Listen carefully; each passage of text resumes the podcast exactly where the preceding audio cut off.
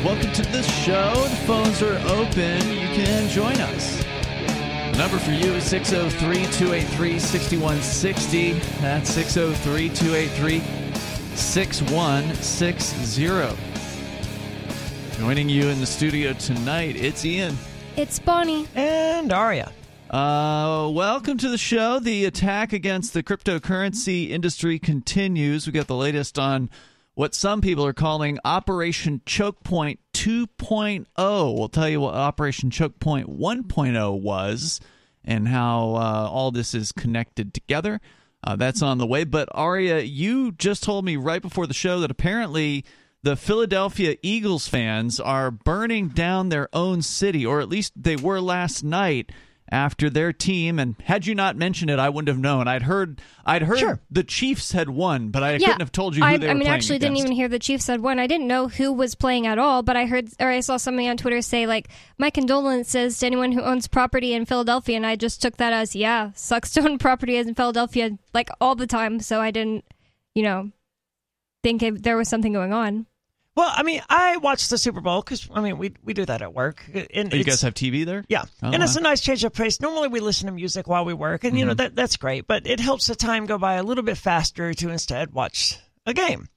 And the Super Bowl is one of the few times where it's just okay, and no one really bats an eye about coming in, and uh, customers aren't really surprised to come in and see you know See the game on. Yeah, so They probably want to see it. probably Yeah. So I and you know I'm from the South. I grew up watching football, and I I I know a lot more about football and sports in general than I pretend to, and I generally have more interest in it than I pretend to. Like Okay. when I'm like, ooh, yay, sports ball. Do you follow the season at all and No. you know have a favorite team or anything? Uh, I mean, if I had to choose a team, I could certainly pick one. Like, obviously, there's the regional loyalty. If I had to pick, I would say yes. I mean, the Tennessee Titans. I would love to see them go to the Super Bowl. They're never going to. Well, they're probably never going to. Yeah. That's And of one of the newer teams, right? Didn't they come out like Well- within the last two decades or something? Not really. They were the Houston Oilers Oh. before that. So they just sort of moved. moved. to a new I place, but they've existed, I don't know, since I think the 60s, maybe the 70s. I see. But uh, now I would root for the Patriots more than anyone else because I'm here in New Hampshire and that's the team everyone roots for. I mean, They'll Boston. lynch you if you don't. Well, yeah, probably. But if I pointed out to people that, you know, I also root for the Titans, like if the Titans and the Patriots went against one another in the Super Bowl, Mm-hmm. I would root for, and I don't even know if that's possible because they're, I don't know if they're in the same divisions, but Yeah, I don't know either. I don't either. But I would root for the Titans over the Patriots, and I suspect most people would be understanding of that. But it is New Hampshire, and there's two teams here that you can root for. There's the New York Jets, I think, is the I second don't know. one. I don't know if they'll let you. It I think there's there's one thing is just like walking down the street with a Tennessee Titans shirt on, even if they're playing against the New England Patriots right now, and then there's like getting in people's faces like Titans, go! Ti-. I just don't think anybody beat her up for wearing a Titans No, shirt. I don't think you're. Gonna, I don't think you're going to actually get beat up. But No, you know, people not- take their teams real seriously in They a do. lot of places, and You could probably New lose England a friendship be- if you like were talking trash about it. maybe New I England doubt seems to be one of those places. Uh, not not in my experience, but maybe. I mean, Mm-hmm. football. Pan- well, I'm from the South, where I was going to say in football is- Alabama that would happen. Yes, football's a big business in the Sure. South, in Mississippi. The Patriots are a huge business. It's like my great aunt's only personality is liking the roll tide Yeah, or that's whatever. who she is. Yep. That's what. That's, what, how yeah. her nails always are. Ugh. Well, a lot of people don't have anything else to, to live their lives for except the Brennan circuses, so they're all That's about the the, term. circuses, right? But you know, so so And anyway, last night was the big circus. it was, and you know, it was entertaining as far as football games go. It was actually pretty good. Neither of these teams have any def- defense to speak of, and I'm not going to try to critique them because I'm not a professional football player. I'm not a coach. I'm not good enough to critique these people. I'm not athletic enough to these, critique these people, and they made it to the Super Bowl, so. They're the best in the United States at what they're capable of doing. So who am I to say, wow, you guys really need some defense? But Mm-hmm. it was a very high scoring game Okay. and I thought it was going to go into overtime right up until like the last four minutes of it. it and it wasn't because it was a super intense game to watch because I didn't have really a dog in the fight. Between the two, I rooted for the Kansas City Chiefs because they were red, and the other team that that shade of green was absolutely disgusting. And Okay. That- the, the the Philly team. yes, the, Eagles? Philadelphia Eagles. I mean, but when you don't have a dog in the fight, I mean, what are real pe- people really Pick a color. rooting for, right? Yeah, why not? I think everyone's ultimately rooting for the color because if you if Uh-huh. you take um what was his name? Tom Brady, and you moved him to the Buccaneers, Tampa Bay Buccaneers, his fans went with him, uh, metaphorically speaking. Oh, I don't know if they would. What they did. I Oh, mean, I'm surrounded by these huge sports fans, like who have the actual. I thought Tom Brady was in the Patriots and he retired. He went to the Buccaneers Oh, for two seasons. Oh, He okay. retired at the end of this last season.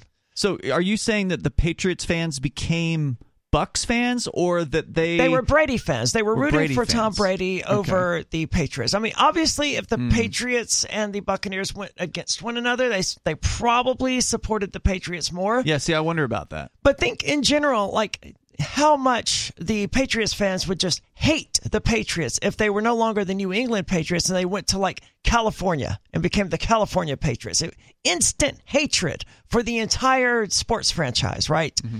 The, so there's no loyalty to the people, and there's No. no, real loyalty to the place. Well, yeah. Well, that's the thing. I mean, the team in the place is always changing. You know, Right. they get the Tom Brady this year. They get this other guy the next year, and then you know the the team, quote unquote, that you might have grown up with is not the same team four or five years later, or even two years later, or whatever, right? Because they're always trading people, and so it's like it really is meaningless. It's entirely, completely meaningless that it's quote unquote your team.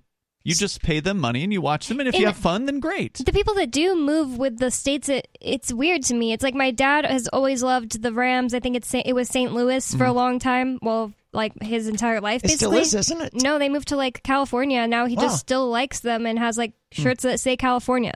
Well, I mean, Okay. I Well, don't that's know. good. That that's probably a little rare, I I would imagine, but I mean, I I think that's what most people are doing though. Is just they're picking a color that they like and they're going with it. And it doesn't matter if they change their names or change the players or change change the the locations. Well, then they probably pick a different team. Hmm. I don't know this, but that's. I don't think so. I think it's regional. I think uh, because I know when I was growing up in Florida, the team there is the Buccaneers. At Yeah. least our part of Florida. I know there's a Miami team too, but I was on the West Coast, and so oh, the- there is a Miami. I forgot there about is, that. yeah. the, The- Dolphins, right? That sounds right. Yeah. Um, so the Buccaneers, they used to be like orange or yellow or something like that, and they were always terrible when we Yeah. were growing up. And then in some point in the like 1990s, they changed their uniform to like a dark red, and then they got good all of a sudden after that. Of course, it was because they, they got different guys, Right. right? Like it wasn't the color change uh, that that did it. Well, But- maybe it was. it could be. No, I've actually heard like there are studies that the red team is always going to win. Well, not always. Not they, they always, tend to play more aggressively. Uh, there's a really good game theory video on this. Uh, The game theory is a channel on YouTube that dives into game theories about video games and stuff. Okay.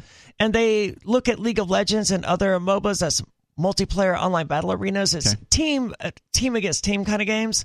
And what they find is that teams who play as red tend to play more aggressively. Figures. Whereas people who play on the blue teams tend to play more defensively. The same reason Walmart tends to be blue and Target tends to be red. And a lot of these games are leaned ever so slightly in favor of the aggressive players. Hmm. So the red team tends to win more often because they play more aggressively. And It's interesting. So Um, yeah, you're absolutely right, But but people didn't abandon the Buccaneers because they changed their color. They still live in Tampa, and that's still quote unquote their team. I think that Yeah. I think that the regional aspect of it is the most important thing because what you'll see is people will move out of the area from which they've come, but they'll still feel as though that like if you leave Tampa and you move to California, you may still feel as though Tampa's quote your team. And I'm But sure that's what I different. said, right? I would still root for the Titans Yeah. if I had to pick a team. Right. eh, Whether they change their color or not, it's probably immaterial. But I get what you're saying. If it's a if it's a game where you have no previously selected option, then Yeah. oh yeah, I like their uniforms. Okay, that makes sense. Yeah, and yeah, that was ultimately what it came down to for us. Uh, and none of us really had a dog in this fight. Obviously, uh, and, uh, a friend of mine and I, we went for the Chiefs because they were red, and of course that caused other people like, well, we're going for the other team because you know antagonism or whatever. And it, it was all good time. None of us take it seriously, and none of us take football as seriously as they do in like the United Kingdom, which I'm talking about a different type of football here now. Most Americans would call it soccer, Yeah. but in England, they have this problem that they call, you know, hooliganism. Mm-hmm. And it's related to their football matches, their their soccer matches where People destroy things. Yeah, they go absolutely nuts. But they do it also when they win too, don't they? Yes.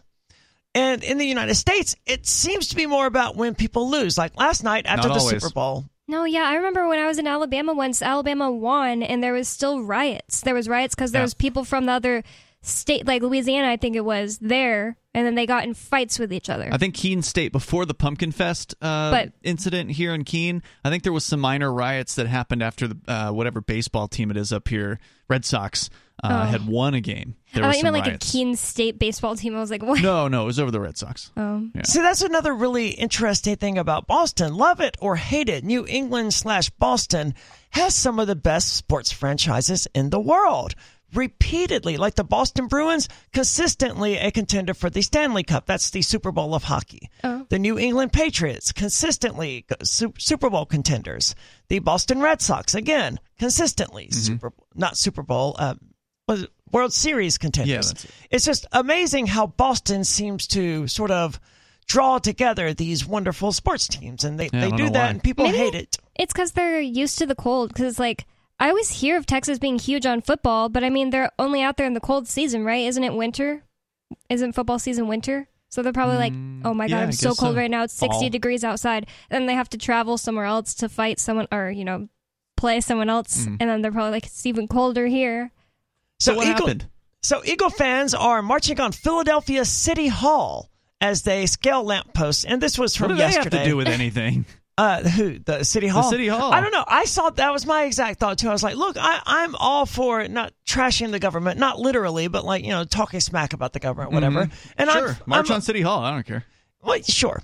And I'm off. I mean, don't smash out its windows and stuff like that. But I'm all for you know Yeah, whatever. antagonizing the government and city hall and all of that, right? Because I mean, you got to do something with your life, right? Okay, But over a football game, I, I don't get it. I don't either. So I don't they- see the connection at least. no, I can't imagine leaving my house over a football game, let alone doing anything else. So they were yelling "F the Chiefs" and facing down cops following the narrow 38 to 35 loss to Kansas City. Does this have to, something to do with like the fact that they're police chiefs? They just don't like any chief now. Isn't it like Indian Chiefs though? Isn't that their actual? I think so, and that's another reason why I like the Kansas City Chiefs, Uh-huh. or why I was rooting for them last night. Because despite all of the cancel culture stuff and you know the removal of, they of, stuck with their Yeah. mascot. yeah, Yeah, I like, saw- we're not changing. So Girl Scout cookies are like coming out right now, being delivered to people who ordered them. Oh. And I saw that they don't call it Samoas anymore. They call it like caramel cookie or something silly like that. What's wrong with Samoas? Well, isn't I- that just a place? Yeah, maybe because it's a place and like a There's race, and it's just right? like, yeah, you can be Samoan. And I'm just like,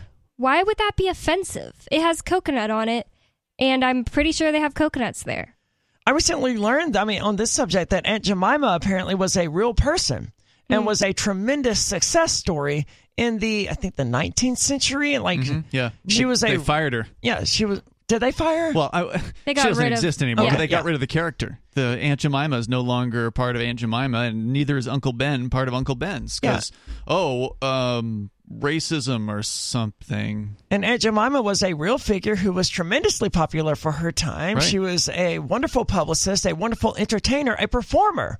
And I didn't know you know, that. she's Neither. been wiped from history now because of busybodies who have nothing better to do and who Yeah. don't want to learn the history that they're speaking out against. Wow, it's like just naming her name is offensive now. that makes no sense. How dare you put a successful black woman on her on a It uh, does come out that successful way. product, b- b- racism or whatever. I I'm just- not sure how that connect- connects, but that's what they say. I just looked it up by the way, and it says the coconut is the most useful plant, uh, useful of all plants in Samoa. So there are Hmm. coconuts in Samoa. Yep. Nothing racist or rude about calling a cookie a Samoan. Yeah, I mean that's just what they're called, and those were always my favorite Me of the too. Girl Scout cookies as well. Those are the best. Well, don't call it an Eskimo bar.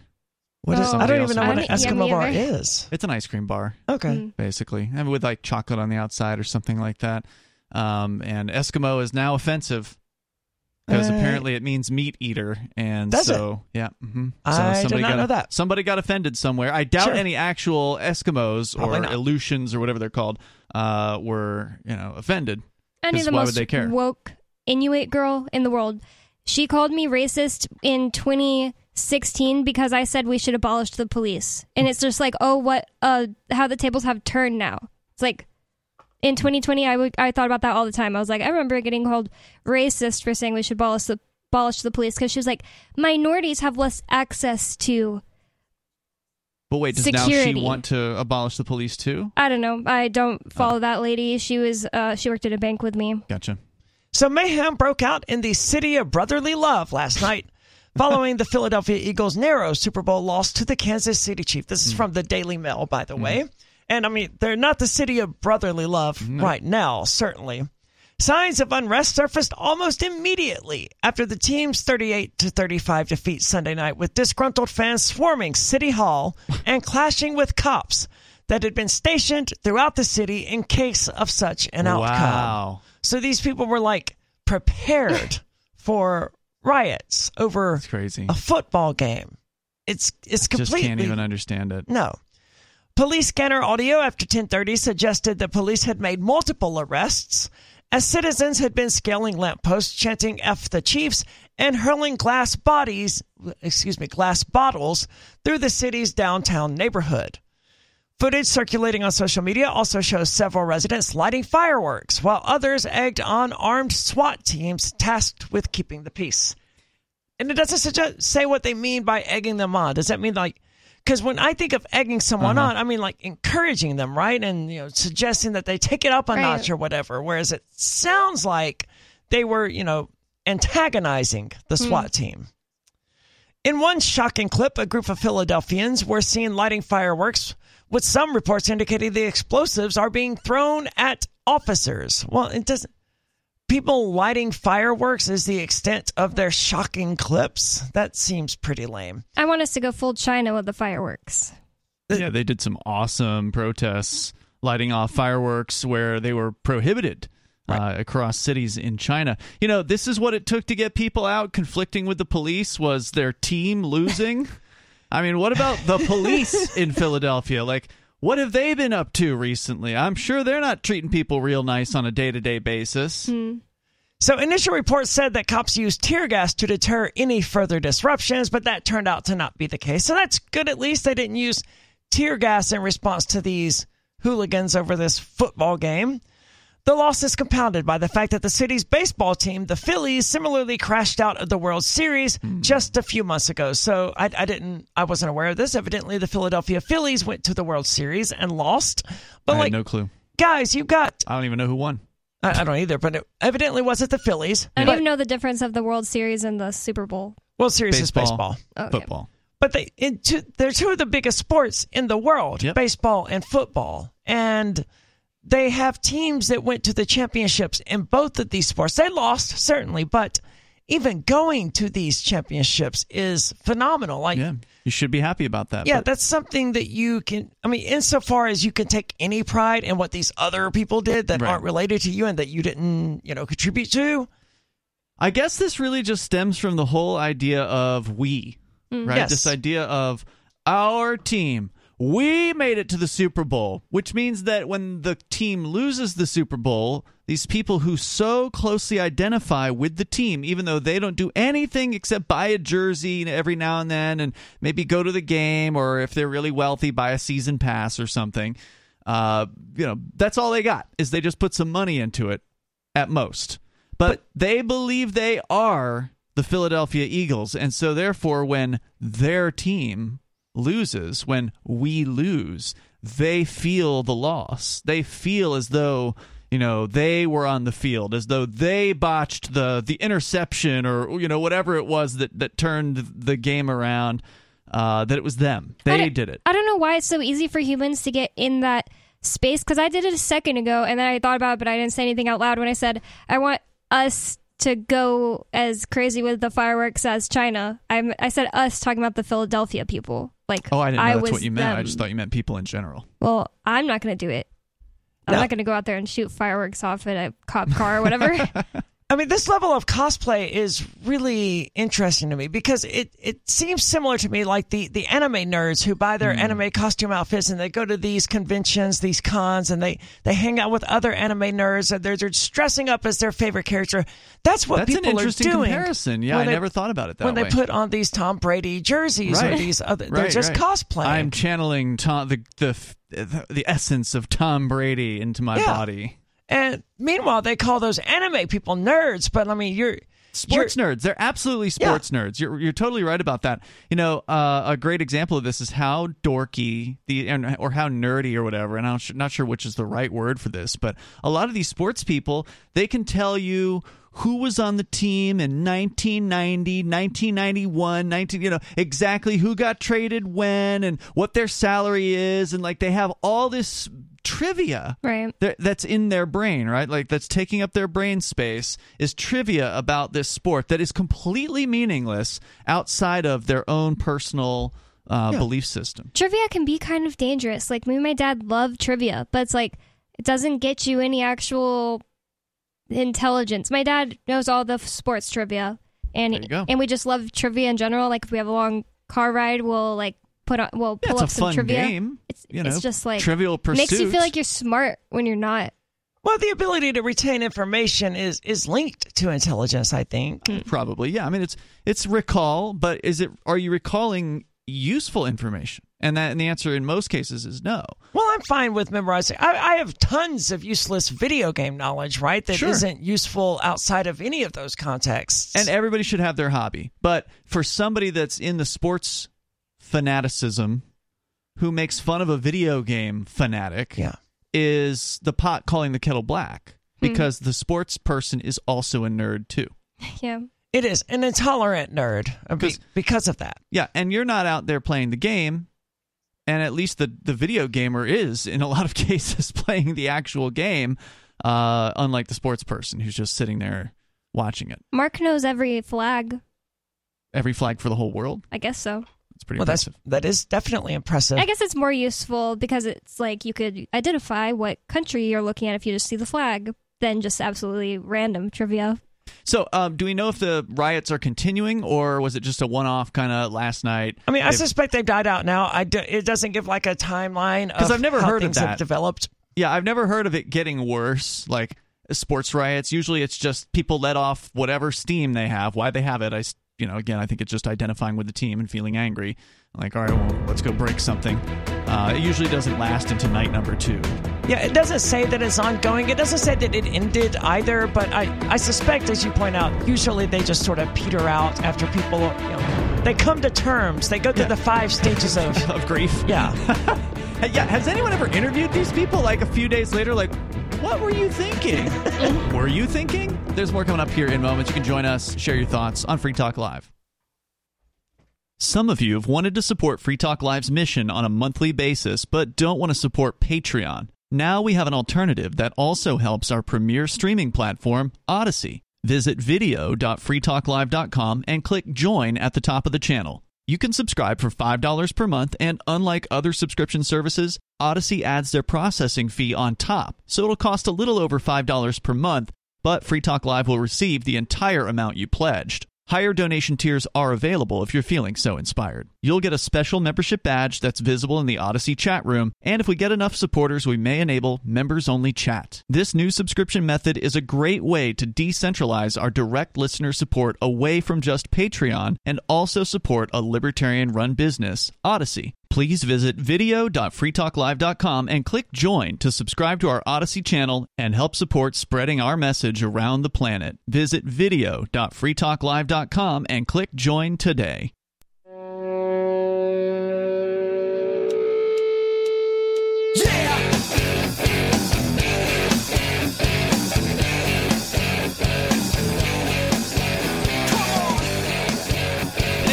Talk Live. You can join the show here. You can bring up whatever is on your mind. The number is 603 283 6160. That's 603 283 6160. You can join us online. Just head on over to freetalklive.com and enjoy the features that we have for you there. Once again, that is freetalklive.com. It's Ian, Bonnie, and Aria in the studio tonight. I want to say thank you to one of our Free Talk Live amps. AMP stands for Advertise, Market, Promote, and Support. Thank you to Jesse Thomas, who is a Free Talk Live Silver supporter, meaning that uh, Jesse is contributing five bucks a month to the AMPS program. AMP stands for Advertise, Market, Promote, and Support. It helps us get the word out about the ideas of liberty and peace and cryptocurrency, the things we talk about a lot, uh, seven nights a week on broadcast radio. Also online, of course, live video streaming. We've got uh, podcasts. We've got satellite. Uh, we got a bunch of different ways that you can listen to the show, and uh, it's thanks to listeners like Jesse for making it possible. As I said uh, before, I, I'd be fine if we never have another paid advertiser on this show. If we can actually get listeners to support us to the point where we can get all the bills paid, and we're not quite there. Um, if we could like double the amp numbers, then I think we'd be good to go. Uh, so thank Nice. you. We've got over 130 amperes today. It's gone up from like 100 just a couple months ago. So thank you to everybody that's uh, that stepped up there. amps.freetalklive.com. You get some perks like access to the Amp Only podcast. It is a um, f- service provided by Patreon. And so if you don't like Patreon, we'll tell you a little while about another option for you to support the show that doesn't have anything to do uh, with Patreon. But you do get the the Amp Only podcast, which has the full radio show without the recorded ads. Over at amps.freetalklive.com, you can learn more. Get signed up there. That's amps.freetalklive.com. All right, I want to change up here the topic because there's something happening, and we've been covering some of the news of this the ongoing crackdown against cryptocurrency. Of course, Aria, you and I are caught up in it on a personal level. They went after us as well as some of our other friends in a raid, which it's almost been two years as of next month. Uh, will have been two years since our homes were raided in a pre dawn raid uh, where we were held at gunpoint and threatened and ultimately handcuffed and taken to jail and charged with a bunch of victimless uh, so called crimes. And I'm awaiting sentencing. You're now awaiting even longer uh, on sentencing. as Yeah, well it's it's not good for my. It's health, stressful. man. It's not. It's. Yeah, you can't get anything done. You know, you can't. Your life is in this holding pattern, Yeah. right? Where, where you don't know what's going to happen, and uh, like I could start some new project, but Right. then I could go to prison in, in two months. Right. So and why? the the toll it's it's taking on me? It's it's unbelievable, and I, I I was wholly against it getting pushed back. You know, it was supposed to be January the 26th. I didn't want to. It was want to supposed get to be pushed back. December, wasn't it? Yeah, Originally? First, it was supposed to be. It did oh, get pushed back. The first 30 days was Yeah. understandable. I don't, I don't remember what that reason was, but Right. that, there was a good reason for that when I was fine with it. It got pushed back to January the 26th, and that was that was the real date that stuck in my mind. And you know, mm-hmm. I didn't want it pushed back from that, but my attorney made a case. He, he he argued for it, and I was like, all right, fine, let's push it back. Mm-hmm. And then it got pushed back again, and then it's gotten pushed back again.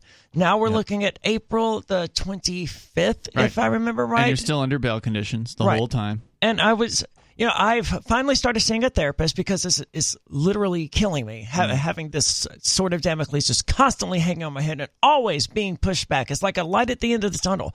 And every time you're Mm-hmm. you're almost there, you're almost at it. I don't know if anything good's going to happen Yeah, at the sentencing. But at least it would have happened. It could be horrible, right? Yeah. But every time I'm almost there to where like I can reach out and grab it, it's pushed back another six damn Yeah. weeks over and over. And it's, frustrating. driving me crazy. So anyway, I finally started seeing a therapist and uh, she said we were talking about this and you know, I don't like doing drugs as as a coping mechanism Mm-hmm. and she was like, "Well, you made it this far," and I, we decided that I had made it this far with this hanging over me. I didn't need drugs. You know, another five weeks is not a big deal. But as soon as I got this, I had a nervous breakdown. I was calling. I was like, "Look, uh, no, yeah, five more weeks, sure, could have made it. But now we're looking at you know, another thirteen weeks or whatever. I'm, I'm uh, uh I can't do it. I, I can't sleep. I can't eat. It's driving me crazy. It's gonna kill me." So anyway, Yeah, that's what people over. are dealing with. Uh, and and we're dealing with the criminal side of this, where they've been going after people like us for selling Bitcoin without asking government permission. That's what it all boils down to. There's a bunch of various charges, but none of them involve any actual victims. And they've also, uh, so that's like the FBI, the so-called Justice Department. That's sort of their wing of it is go after peer-to-peer sellers. That's what that's what they're doing. On the other hand, you've got the SEC, the Securities and Exchange Commission. It's been going after companies and developers and you know the the creators of uh, the Bitcoin, the cryptocurrency world. They've targeted our friends over at LBRY. We had Jeremy Kauffman on the show, I believe it was last week, uh, to talk about their situation, where we learned something I didn't know about the LBRY case, which by the way, LBRY lost to the SEC. The SEC determined, or the judge in the case in the federal court determined that the LBRY's tokens are quote unquote securities. And the thing that Jeremy revealed that I didn't even realize was that they weren't so much getting them for being a security because library said, "Oh, number could go up if you buy this. Invest now, and you know we might make this thing more expensive Right. you know, in the future. You could gain from this." No, it was just simply the fact that they had some of them. It was the fact that LBRY had a store of its own token, And not even the fact that they were selling them. Apparently, giving them away counts as a sale. Yeah, I asked him. I was That's like, insane. "How could it possibly be that you're just holding them? How could that possibly mean anything?" It, it meant that the SEC just asserted that that meant they had the motivation. They were holding on to it because it will go up. So they just assumed their motivation for holding it. And I said, "Okay, why isn't that just overwritten?" By the fact that you guys literally gave it away. And he said, Oh, because giving away LBC counts as a sale to the SEC. That was the biggest mind blower uh, from me in that whole interview. Was like, because the claim is with security. I mean, even if you want to buy the idea that a crypto token can be a security, and I don't personally, I don't get it because Yeah, I can't weigh in on it. I don't know. you're a security historically is something where you have some interest in like a company. So if you buy stock in a company, it gives you a vote, right? Like you have the ability to to some extent have some sort of influence over that. And whether the company succeeds or fails depends on it will will will play out as far as how you win or lose on the the stock that you have. That's what generally a security is. The LBRY token was simply a utility token, meaning that it was used on the LBRY blockchain to do things like pay a fee to upload a video or pay a fee to access a video on their platform. It had nothing to do with whether or not the LBRY company lives or dies. In fact, the LBRY company is now going to die because of what the SEC has done to it, has completely demolished it financially through this lawsuit process, and the LBRY token is going to continue. So that's proof right there that the the LBRY token isn't related at all to what the LBRY company does. So that's insane. Well, it's it doesn't have to be right. The whole point of all of this is to prevent upstarts from coming out and creating new cryptocurrencies because oh no, it's a security and the SEC is eventually going to come after you. Is to prevent new cryptocurrencies from rising. Is to to sort of push everyone into the main cryptocurrencies: Bitcoin, Ethereum, Litecoin, and these others. And they want to create fear. well, they do, but they want to create fear because they don't want anyone using any of these unapproved cryptocurrencies. And then they want to control the on ramps mm-hmm. into getting Bitcoin and Ethereum and Litecoin and, and whatever other major cryptocurrencies they, they find to be permissible.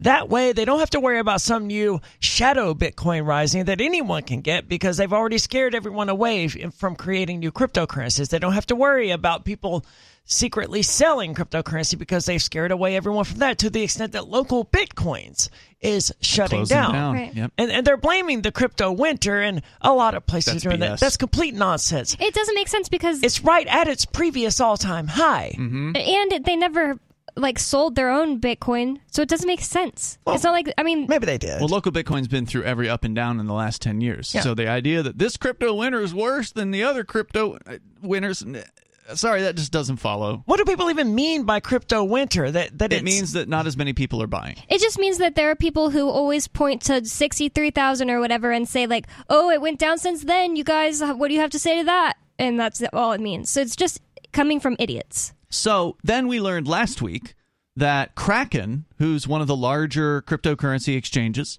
one of the better ones in my opinion, because it's actually run by a libertarian named Yep. Jesse Powell. Um, you know, I liked him until they kicked me out. they all have kicked me out. well, but yeah. But in their defense, like he would have he would have told you if he knew that you know you existed. He would say, "Hey, look." You know, we're, we have to kick you out because the government's going to basically make us. they're not and allowed to tell you. Well, sure, Yeah. but I mean, we we can infer that's probably what he would say if he was free to do so, based would, based yeah. on things he's tweeted in seems the like past. It's decent like guy. we don't want to comply with the government, but we have to. It's a necessary evil at this point for us to get crypto into Hey, the they don't want to go to prison too. You Right. know, He would have said, "Not your keys, not your not your coin." and he has said that. yes. Yeah. So use it to get your coin, and then get off of it, and that's it. So the big news last week was that Kraken was being targeted uh, by the SEC for allowing their customers to do staking through them. And we got into some detail about what that was, but it's basically another way of validating transactions on a network. It's the alternative to proof of work. It's called proof of stake. And so they were allowing their customers to just say, "Oh, okay, I've got these stakeable coins on Kraken. Stake these. I'll I'll let you guys stake them for me, and then you earn uh, an API, APY or an APR or whatever. You earn a return on that on an annual or And quarterly Kraken's or whatever not allowed basis. to do that for people. No, they're not. They have been told by the SEC that you either do what we say, which is pay us thirty million dollars, and stop your staking program for United States customers, or we're going to court. And the comments from Jesse Powell on Twitter were basically what we were looking at in court would have cost way more than $30 million. Well, that's the way the game is played, right? And so he paid. Who is oh, who's the SEC protecting by getting thirty million dollars? the government. No one.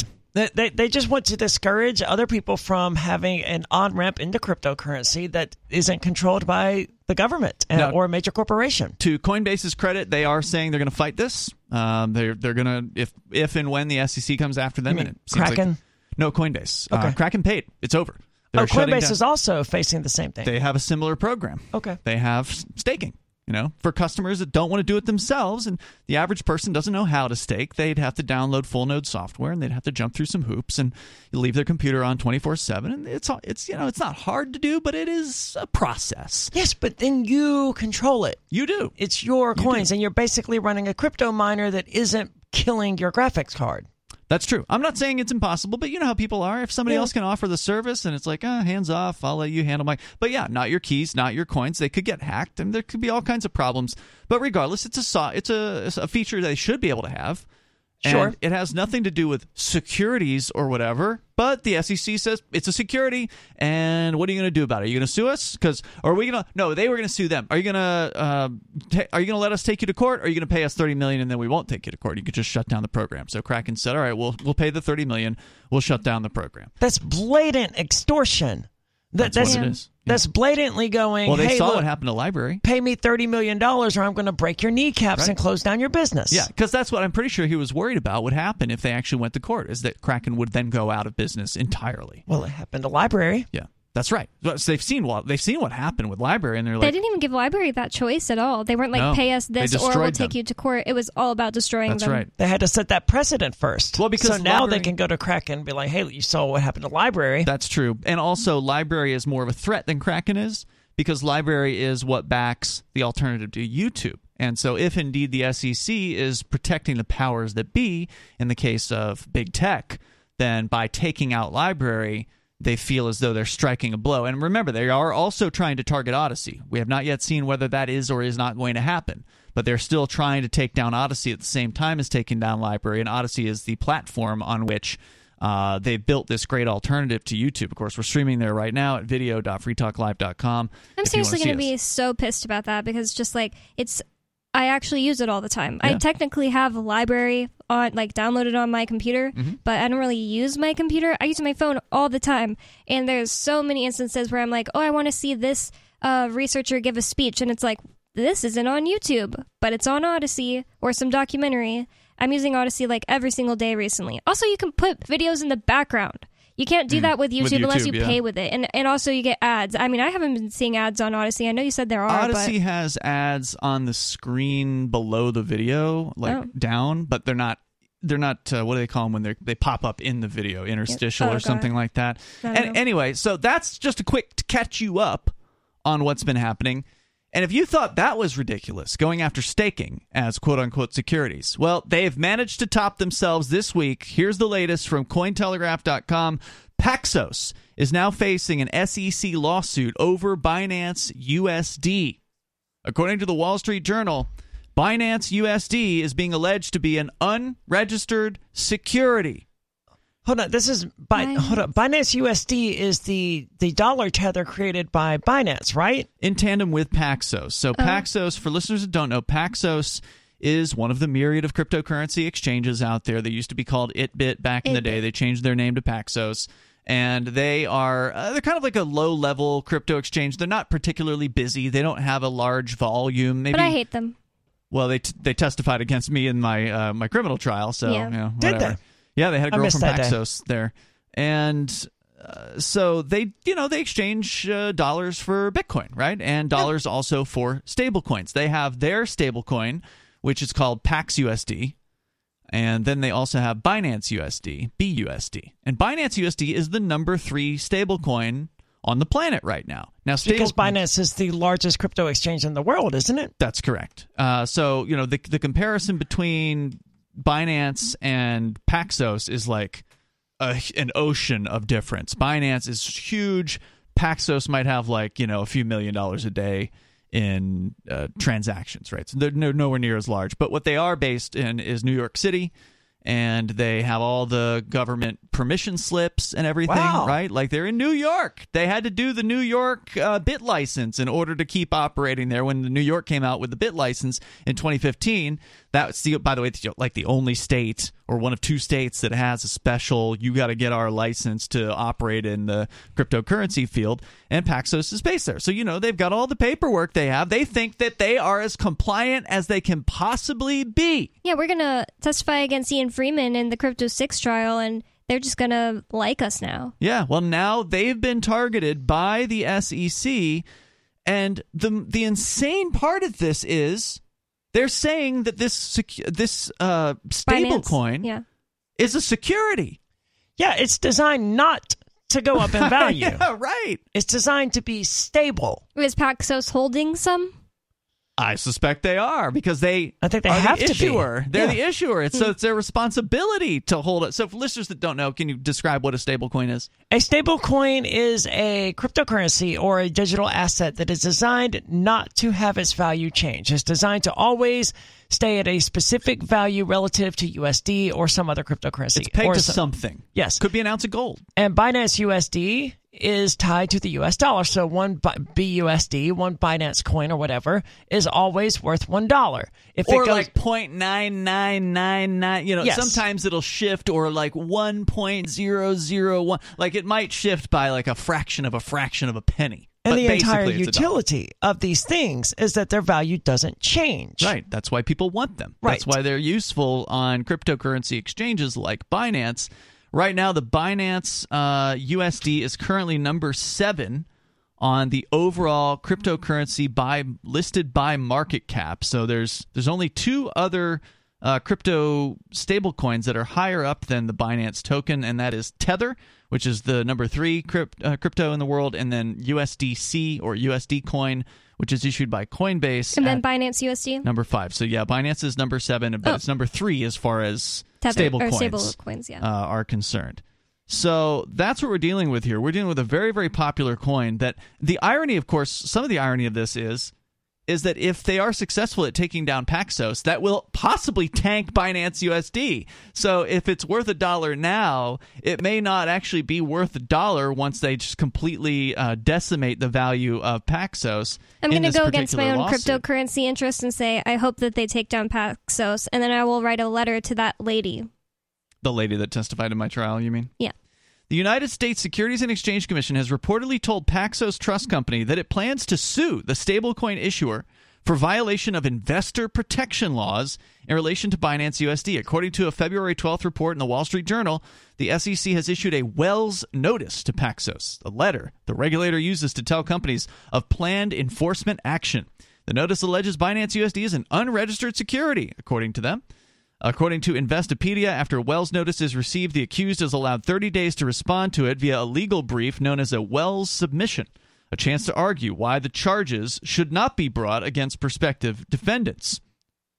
An SEC spokesperson told Cointelegraph that, quote, it does not comment on the existence or non existence of a possible investigation. So they're not talking.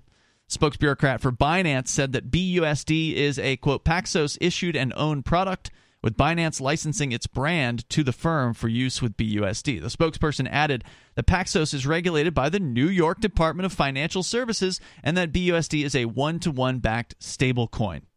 Quote, stablecoins are a critical safety net for investors seeking refuge from volatile markets, and limiting their access would directly harm millions of people around the globe. We will continue to monitor the situation. According to a Binance representative, our global users have a wide array of stablecoins available to them. So if you are into Binance USD right now as a cryptocurrency user, you may want to consider leaving Binance USD. This could be a total disaster scenario Well, you're uh, not for a- Binance USD. Financial advisor. Uh, that's why I say you may want to consider. If Yeah, it, it, sounds me, like it's going to tank the value of Binance USD. yeah, if it were me, I'd get the hell out of Binance uh, USD myself. I'm not allowed allowed to touch Right. cryptocurrency, so I don't get to do those things. Uh, I I don't think the Shire Free Church has any Binance USD, but because generally cryptocurrency stablecoins aren't a place you want to stay. Like if you are into crypto, It's like for moving something from one crypto to another. Right? Yeah, yeah, it's kind of an intermediary step. So, uh, I mean, in some some cases on exchanges, you can trade directly for Bitcoin. In a lot of cases, you don't have to go into the the dollar. But if you are of the belief, the thing that these dollar stablecoins are useful for generally is if you are of the belief that the value of crypto is going to go down like let's say you have some bitcoin and you think that there for whatever reason you think the, the price of bitcoin is on its way down it's going to keep going down well then you you can sell it on one of these exchanges for binance usd or tether or one of these other ones and then if you're if you're right and the price of the bitcoin goes down well you sold it at the, at a higher price Right. So, so you got a a lot a large amount of Binance USD for it. The price of Bitcoin goes down, and then you can decide, okay, I think we're close to the bottom now. You don't really know. You're just gambling basically, and then you say, all right, I'm going to buy it back. So then you take the B, uh, BUSD or Tether or whatever, and you buy back Bitcoin with the amount that you got at the height, but then you can buy more when it's down at the bottom. So it's a way, in theory, to acquire more Bitcoin it's if a you simpler play the, way. If you play the game right. It's a simpler way of effectively day trading. I used to do something similar with Ethereum and Litecoin because you could, if you paid attention, like one Ethereum would be worth five Litecoin or six Litecoin or somewhere in between. So it would sort of vary. And if you switched between them in the right at the right time, you could steadily build up more Litecoin and more Ethereum by like when it was five to one, that was when you'd want to get into Litecoin, and when it was six to one, that was when you when, that would be when you wanted to flip back into Ethereum, or vice versa. I don't remember the, specific, the specifics now, but but did you ever really win at that? Uh, yeah, a bit, but it it became a problem because Changelly and Shapeshift and these other cryptocurrency exchanges that were facilitating it, they that they would sometimes get delays, mm, and, and then the price can change right. in that time. Because I mean, when you're doing this, uh, a matter of 0.001 Ethereum could make a pretty big deal because it's not about making a lot of Ethereum all at once. It's about making a little Ethereum here or there. Mm-hmm. And if you, you know, if it, it's just still you're just playing luck, right? Because you don't know of, what the price is going to do. You have no idea. No, but you could you could be reasonably sure that if it was at six to one right now, and it's got a six month period of alternating between a range of five to one to six to one, then flipping back into the other one would at some point make you more There's a Ethereum lot of people that play that try to play this game and they lose. They well, yeah, lose, no doubt. Lose, lose. They think they're going to be able to beat the market. Well, it didn't make and, me wealthy. Yeah, and just they in can't. general, like I see people in like groups I'm in all the time. They'll send some picture of some, some chart and they'll say like Bitcoin is going to get all the way to five thousand or big. It's going to get to twenty thousand, then drop, then and, and, it's just never true. They have never no ends idea. up being true. Like They people no that clue. are generally pretty smart, they watch somebody on YouTube that said this and they get like totally convinced. Oh yeah, look at the charts. Like, the yep, charts that's know. so true, and it's never been anything. true. The I mean, as know far as what. I've seen. I thought once upon a time the Bitcoin was going to go back down to 500 when it was Yeah, I remember hovering that, hovering around that Never 8,000 mark. No, it never went anywhere close to that. Yeah, our uh, Saturday, uh, one of our Saturday hosts, Peakless Mountaineer, was convinced it was going to go down to ten thousand in, in its recent down dip, and it never went below like fifteen. Yep. You know, so you don't know what it's going to do. Nope. Uh, play those games at your own risk. But now they're going after uh, Paxos for a stable coin, claiming that that is a security, and it's it's absurd.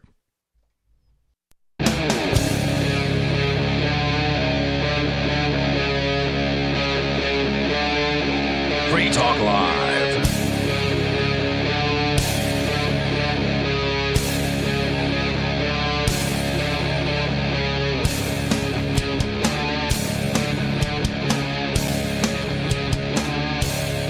It is Free Talk Live. The phones are open here. We're talking about the crackdown on the world of cryptocurrency going on here in the United States, but it's not just here. I've got a story about what's going on in Europe. So they're they're taking the playbook uh, from every different jurisdiction and they're they're copying it elsewhere. Whatever it is, it's working to get people to stop using cryptocurrency, to get people set in a state of fear. I mean, Uh, we knew it would happen. Yeah, The way that China and India and other authoritarian company countries handled this sort of thing is they just outright ban it, Mm-hmm. or they ban the sale, or they own the companies directly. That's the way that totalitarian nations like China handle it. The United States, however, has is fascist. It knows how to play this game, so it just has these corporations that are approved to sell the approved cryptocurrencies. And if you're not approved, then you you face hardship or whatever. So they don't have to directly control it. They don't have to own the cryptocurrency exchanges. Yeah, well, they may not be able to get away with directly banning cryptocurrency. Right. That's why they're putting the pressure on the other co- the companies. and the result is effectively the same, but they Yeah, they get away effect. with it. And, And it- Americans are like, you know, we we're the land of the free because the the the veil that they allow to exist between themselves and the control of cryptocurrency. It's not them doing controlling cryptocurrency, right? It's Coinbase, it's Kraken, it's Gemini. And that veil allows Americans to think, well, the government doesn't actually control cryptocurrency. Ha ha. That's crazy conspiracy theory. most but Americans no. don't even know, you know, what Bitcoin Right. really is. I mean, the New right? Hampshire people that are supposedly liberty oriented want to g- pass this bill right now that will give the New Hampshire government the ability to approve or disapprove people for being able to be, start a business. Like, oh yeah, anyone can own a business selling marijuana. It just has to be approved by the government. That's fine. Well, it's not fine. We know it's not fine, but unfortunately, we're not in a place where most people understand that you shouldn't have to ask permission to go into business. So nothing should be passed, especially if the libertarians don't understand that. Yeah, I don't think that bill it's should pass either. the lowest tax in the nation. You're referring to the cannabis uh, regulation bill that they're talking about this year, and uh, it is not my favorite bill. It's better than the one they had last year, but that's still not saying a whole lot. There are other bills out there that would be better, Anything but unfortunately, gets- they don't have the political uh, strength. anything that gets passed that's this bad is never going to ever be rolled back. It, we're never going to end up, oh, well, we finally got rid of that tax. It was the lowest tax in the nation. Now we don't have it. That's never going to happen. That's, this is the concession, and it will only get stronger. Uh, remind me, you're talking about the legalization bill that would allow the legalization of marijuana and it would tax it as though it were a prepared in food, rooms, right? Right. Yeah. So at 8.5%. 5%, It's just a squirrely way for them to be able to say it doesn't add any new tax because for some reason it gets put in the category of meals and room tax. No, it does. And it, what it does is it, it ends up being terrifying. It, it expands what qualifies as a room and meal to something that is definitively neither a room nor a meal. Yeah. It's And a it, sales tax. and it sets a terrifying precedent of, oh, well, next, you know, bottled water is going to count as a prepared meal. Yeah, and it's a shame cigarettes that are a we have to- prepared meal. It's a shame that we have to actually cheer on the Sununu, the governor of New Hampshire, because he's likely going to veto this uh, if it ends up passing. You know, because he's he doesn't support legalization yet, Right. or at least in its current form. It's better off the way we have it now, just decriminalized. I don't want to go too far off into uh, into decrim or legalization of cannabis. I want to focus on uh, cryptocurrency here because uh, we are talking about how Paxos, which is one of these cryptocurrency exchanges that is sort of known for being a stablecoin issuer. One of the largest stablecoins on the planet right now, Binance USD. It's the number three stablecoin with, I believe, over 16 billion in circulation, or at least 16 billion that has been issued. And uh, let me just double check on that here. It's insane. Yeah, about that. So fifteen point seven uh, billion dollars, and in the last So 20 Tether's the number one. tether, uh, I'm assuming. What is number two then? USDC, which is the one Oh. issued by Circle and Coinbase. That one's uh, Tether's got about sixty eight billion, USDC about forty one billion, and then Binance USD at about sixteen billion.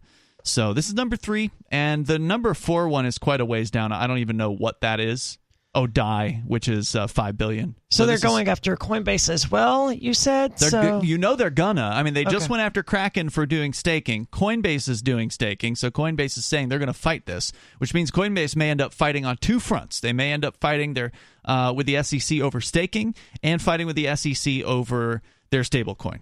You remember when these see what Armstrong, I think is his name? Yeah, Brian Armstrong. Yeah, remember when they were at these crypto conventions and they were bragging about working with the government, outlining all their plans about how they were going to work with They the sure government, were. they were going to do this and they were going to do that. How's I that working it. out for you guys? I witnessed them bragging and planning to create a white hat group, which would be a group of companies that would essentially, you know, work with the government to uh, essentially blackball certain Bitcoin addresses. Like if they found that your Bitcoin had passed through the Silk Road at some point, even if it wasn't you, because Bitcoin's on a blockchain, it can go anywhere, right? Like different people end up with different Bitcoins over time. So if somebody else had bought drugs on the Silk Road and then somehow they you know bought something from someone else and that someone else bought something from you or whatever right like you didn't know that it had gone through the the the silk road you had no idea but they can do the blockchain analysis on it and say oh this passed through the Silk Road, so therefore it's bad Bitcoin, I mean, and just- therefore you're not allowed to use it. It's just like any paper currency, right? Like I can pull a one out of my purse right now that probably was used to do cocaine at some point. And imagine Ew. the bank saying, you can't use this money. This money's garbage. We're, we're not going to accept it because someone used it for cocaine. And like, Yeah, that's that- what they're doing. I, have never done cocaine in my life. That's got nothing to do with me. I just got it from someone else. I, I got it from a store or whatever, or I, I received it as a paycheck, or a different bank gave it to me. To be That's clear- how Bitcoin works. I said ew because of the thought of putting a dollar in my nose, not cocaine. Right. Uh, well, cocaine's not fun, not fun either, in my I've opinion. never but, done it, but- uh, but anyway, the, I guess I shouldn't say that's what they're doing. I don't think that plan ever came to fruition.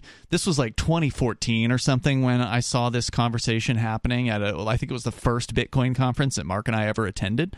And it was at a one of those like you know shindigs that they throw where there's open bar and people are just talking loudly about what they're going to do. So I don't think that one ever came into to play. But you bring it up to give an example of how Coinbase has been trying to curry favor with the Feds since the very beginning, and it hasn't helped them. It hasn't protected them from the, the feds attacking them. They're next. They're on the SEC's list, and they are going to come. Now, first, they're going after the little, the, the smaller one. They're going after Binance USD. They're going to make an example out of Binance USD. They're going to, Which they're is to crush, interesting because Binance is a larger company than Coinbase, but Coinbase but they don't run their own stablecoin. So Binance is basically just licensed the name to Oh. Paxos, and Paxos issues and takes care of the finances behind Binance USD. Meaning Paxos has a bank account where there's 16 billion dollars purportedly in I'm there, sure there is. and that's how they're issuing these these Binance USD stablecoins. So that's why they're going after Paxos and not Binance, because Binance is actually a foreign company. They're not located in the United States. They have a U.S. division. Are they England? Binance US? No, it's some like island somewhere. Um, they've moved around to try I think to I'm find the thinking of blockchain.com. They are in England. Yeah, Paxos, or uh, rather, Binance has moved around to find better jurisdictions that are less hostile, as I understand it. A DAO is the only way to go at this point. A decentralized autonomous organization. If you want to have a crypto exchange, as far as I can tell, the only way to do it is with a decentralized autonomous organization. So let's talk a little bit more about what's going on here with Paxos. Fox Business journalist, it's according to Cointelegraph, Eleanor Terrett tweeted on February 12th that the move was a unilateral effort from the SEC and other regulators to quote unquote blitz crypto. She claimed that more Wells notices are expected to be sent over the coming weeks. And if you just tuned in, uh, as we explained earlier, a Wells notice is giving the company 30 days. It's the SEC saying, hey, just a heads up, we're going to sue you. We're going to ruin your business, and you have 30 days to respond to it. That's what uh, the Wells notice is. And the reported action is the latest move by the SEC in its seeming crackdown on crypto related firms. They then talk about what happened with Kraken. Uh, they don't mention LBRY in their recap here. Of course not, because they, they don't care. Uh, LBRY is just one of the biggest competitors to YouTube in the world, and it's you know liberating people. It's a valuable tool to get around the censorship being imposed on people throughout the world and the violations of freedom of speech throughout the world. Of course, they don't care about that, right? Just like they don't care about Julian Assange or Edward Snowden or anything else that they should care about. Instead, it's a it's all about Coinbase and Kraken, not the people who are out there literally fighting for freedom and justice. Well, in other breaking news here, and this apparently came out a little bit earlier today. Uh, so the news previously that we were just sharing about Paxos being targeted by the SEC came out yesterday. So today's breaking news in this case is that now Paxos has been reportedly ordered to stop issuing new Binance USD. And this wasn't by the SEC, it was by the New York Department of Financial Services. Remember how I told you Paxos is based in New York. That means they got the Binance, or not sorry, the Binance, the uh, they got the BitLicense in 2015. We covered the BitLicense that came out from New York. It was the first state, and it's still to this day, I think, one of maybe only two states that has something like this. Essentially, it's hundred thousand dollars to apply. Whoa. Good lord. What a, Last that- I heard, it might have gone up. that's the most blatant example of look, we just want to keep we want to control who is allowed Right. to to open a business and who isn't. Yeah, hundred Coinbase got it. thousand dollars just to apply? Yep. Coinbase did it. I, only a handful of firms have actually done it, from what I understand, or at least the last that I heard. Well, why bother? Just don't do business in this uh, Right. aggressive, tyrannical state. That's what most people did. Shapeshift pulled out. They said, "All right, well, if you're in New York, sorry, we're going to block you. You're, we're blocking all New York IP addresses." So actually, if you live in like Vermont and you're near to the border, and there's a chance that you like sometimes IP addresses from companies get issued based on a you know Albany might be servicing Western Vermont, and so therefore Vermont users probably get blocked like they're in New York. Like, well, sorry, you got to break a few eggs to block New York, apparently. Use a VPN. yeah, please. Uh, the New York regulator has apparently ish- told Paxos they must stop issuing new Binance USD. They come shortly after the Securities and Exchange Commission issued a Wells notice to Paxos, as we just told you about. And isn't that Um, curious that the state of New York didn't have an issue with this dollar tether until Yep. the SEC brought it up? Yep, they obviously got um, They're working together. Yeah. Yeah. Uh, Paxos will continue to manage redemptions of the product, meaning that if you have Binance USD and you want to redeem that for actual dollars, well, they're still going to be required to do that, but they won't be able to do the reverse. You won't be able to deposit dollars with Paxos and receive Binance USD uh, in return for them. The department is monitoring Paxos closely to verify the company can facilitate redemptions in an orderly fashion, subject to enhanced risk based compliance protocols. In a statement, that means know your customer. In a statement published on the New York Department of Financial Services website, the regulator confirmed, quote, DFS has ordered Paxos to cease minting Paxos issued BUSD as a result of several unresolved issues related to Paxos' oversight of its relationship with Binance in regards to Paxos issued BUSD. So are they going to also be prohibited from issuing their own Pax dollars? Because Paxos has two stablecoins they issue. One's called BUSD and one's called Pax. What's the difference? They also have Pax Gold. That's true. They also have ounces of gold, supposedly, that back Pax gold. So are they also going to be prohibited from doing that? Uh, that's not clear in this. Or are they just picking on Binance here? What's really going on? Yeah, it'll be curious to see how this develops. I mean, especially in regard to Pax Gold, which I've always sort of, I mean, been a, I've been a big fan of the idea of marrying the gold standard Right. with cryptocurrency. And uh, you know, I you ju- you just sort of have to trust that Paxos actually has the gold that they claim to have, and pre- presumably you Well, could, there could be an audit. yeah, presumably you could cash in your one Pax gold to get your ounce of gold or whatever. I don't know. I never attempted to, and obviously I can't do it now. Not even sure I still have Pax gold at this point. Anyway, it, Pax Gold does have this system where you know one Pax Gold is equivalent to one ounce of gold, and that's a tether. And they right. issue it, and it's backed by you know their their gold, their funds, or whatever.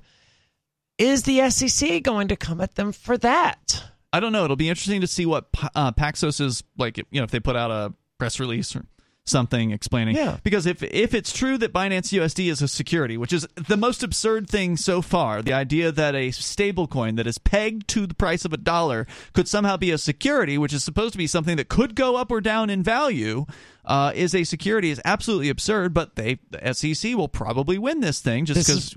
Why wouldn't they? I mean, it's government courts. Government's going to do what the government wants. This is why they set the precedent with LBRY, where uh, Yeah. effectively anything, uh, Magic the Gathering cards, Pokemon cards, whatever, can be considered a security because now all they have to do is say, "Hey, look, it's a security," and the government will say, "All right, yeah, I guess it is," or Yeah, the what- court system will say that rather. I wonder if Hasbro holds any Magic the Gathering cards. I suspect they do. Uh, but uh, the Security. secu- the security allegation. Well, it's only a security apparently if you.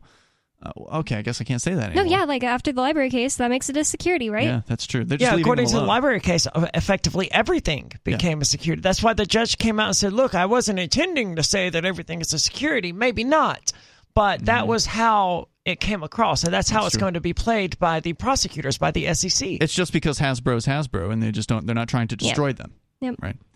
Uh, the security Hasbro's allegations. also been very, very careful. Like they're very aware, very much aware of the secondary market for mm-hmm. Magic the Gathering cards and all of that, and they, they're very about careful to never mention it.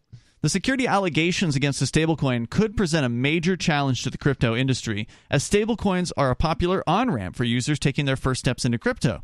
Cointelegraph reached out to law experts to understand how stablecoins could qualify as a security. Wait, One- pause, pause, because they're not an on ramp. You, you still have to have a way of turning USD into cryptocurrency. That's where the on ramp is. Well, I mean, what they're saying here is some people will just instead of buy buying Bitcoin, they might just buy a stable coin. Yeah. And then maybe later buy Bitcoin with the stable coin. You Which is true, that. but the on ramp itself is that conversion of dollars into a cryptocurrency. Okay. And stable coins are crypto tokens. Yes. It's So- kind of a weird way to word it, Ian. It's like they already got on. Yeah, they're, they're just saying that when they're getting on, they're not getting right into Bitcoin. I've they never might even just be getting into a I stable mean, coin. not, I'm not saying it doesn't happen, but what would be like the okay? uh, This is the smart idea. Get into the stable coin. For why would you someone do that? It doesn't seem like it'd be very popular. I suspect there aren't that many people that do it, but uh, I mean, I, I've done it. Uh, sometimes I needed to buy, you know, for the purposes of running a Bitcoin vending machine, I needed to have some uh, dollar-backed coins for an exchange somewhere, and so I just turned dollars into Yeah, but that's the stable thing. It wasn't. I need to get these dollar backed coins to get Bitcoin. That would make it an on ramp. Well, yeah, yeah. May, the only reason I bring it up is because I care about the on ramp issue, and Mhm. I, I think the U.S. government is doing everything it can to trying to control the on ramps to cryptocurrency. That's the only reason I bring it up. It's and I- more than just destroying it or c- uh, controlling it. They're trying to destroy it. They're trying to to eliminate as many possible on ramps, and we're going to get into that right because they here. want to control the only ones that exist. Yeah, and they don't want there to be there that many of them. And so Paxos is one of the smaller ones, and it looks like they're trying to stamp them out at this point. But the lawyer that they they spoke to said that while stablecoins are supposed to be stable, buyers may possibly profit from a range of arbitrage, hedging, and staking opportunities. That's that's the best they got here as to why it might be considered a security. But you can't stake. Not that I've ever seen. I mean, you you can do that thing where you like you loan them and Yeah. you get interest on that, but that's not staking. That's loaning. Oh, they're trying to stop that too. That's why they've gone after uh, BlockFi, which subsequently went out of business or went bankrupt or whatever. They already are threatening uh, earn programs on various different platforms and such. So This is why DeFi is such a big deal. It's basically the same thing, Yeah. but decentralized, right? Decentralized finance. correct. It allows these cryptocurrency loans to exist. And for those who don't know, it there, there's a huge demand for cryptocurrencies out there, and for whatever reason, you could loan this organization your cryptocurrency and they will sell it to people. And you know th- then you'll get it's the same way a bank account works where you deposit your money into a bank account and you earn interest on the money you deposit. However in the case of bank accounts you earn negligible amounts of interest. I had an account That's with right. Capital One a checking account with Capital One for like three years that was literally unused. They froze the account and they were closing it, and it just sat there earning interest. And this was a savings account, so it had higher percentage of interest earned than normal.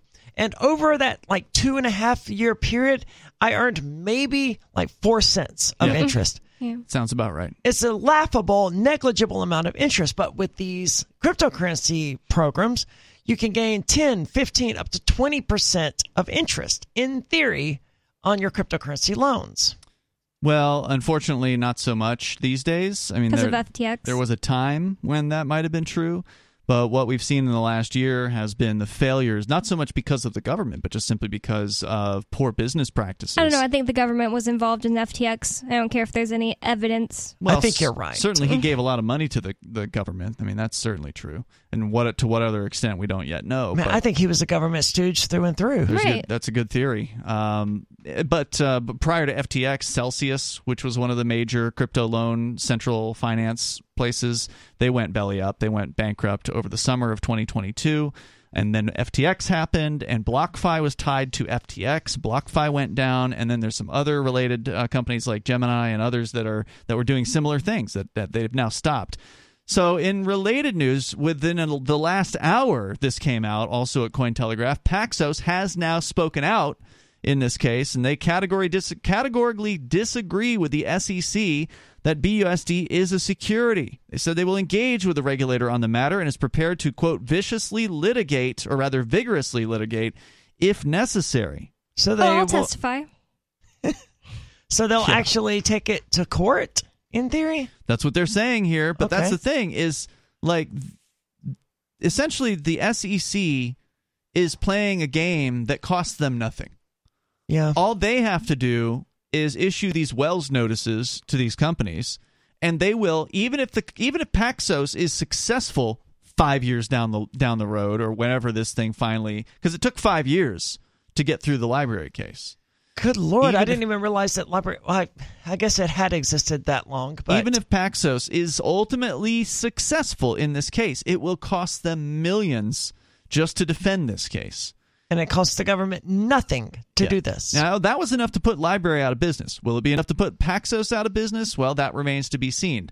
But the government, of course, has an unlimited budget. They have tons of lawyers at their hand, and they're just basically throwing stuff up against a wall and they're seeing what the courts will accept.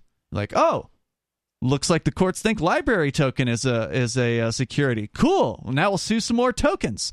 Oh, well, maybe we can get this by Binance USD, the third largest stablecoin, to be considered a security. Let's try this, and they're just going to give that a try. Oh, we got we got staking taken down from Kraken without even having to go to court. And we might have to fight with Coinbase over, but that's fine. We've got plenty of uh, taxpayer dollars. So they're just trying all these different approaches, literally just throwing it all out there. And and it will work. And if it doesn't, it's Mostly- it means mostly it will, It yeah. means nothing to the SEC, right? No, no one's going to be punished for fraudulently or what is the word I'm looking for? Because it's not necessarily fraudulent, but just flippantly filing all of these Wells notices and sending them out. It costs them nothing if Yep. they're wrong. Just like you know, in the case of prosecutors, it costs them nothing. They won't even apologize Nope. if they get found, you know, not responsible or or whatever.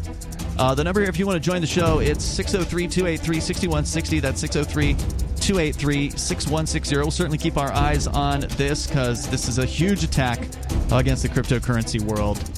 And we got more on the way here, and you can share your thoughts as well. We'll talk about Choke Point 2.0 coming up.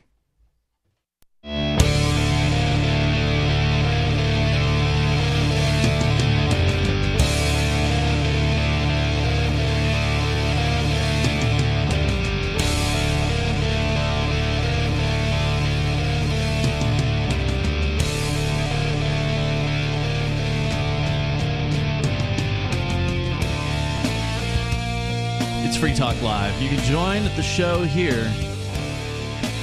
The number is 603 283 6160. That's 603 283 6160.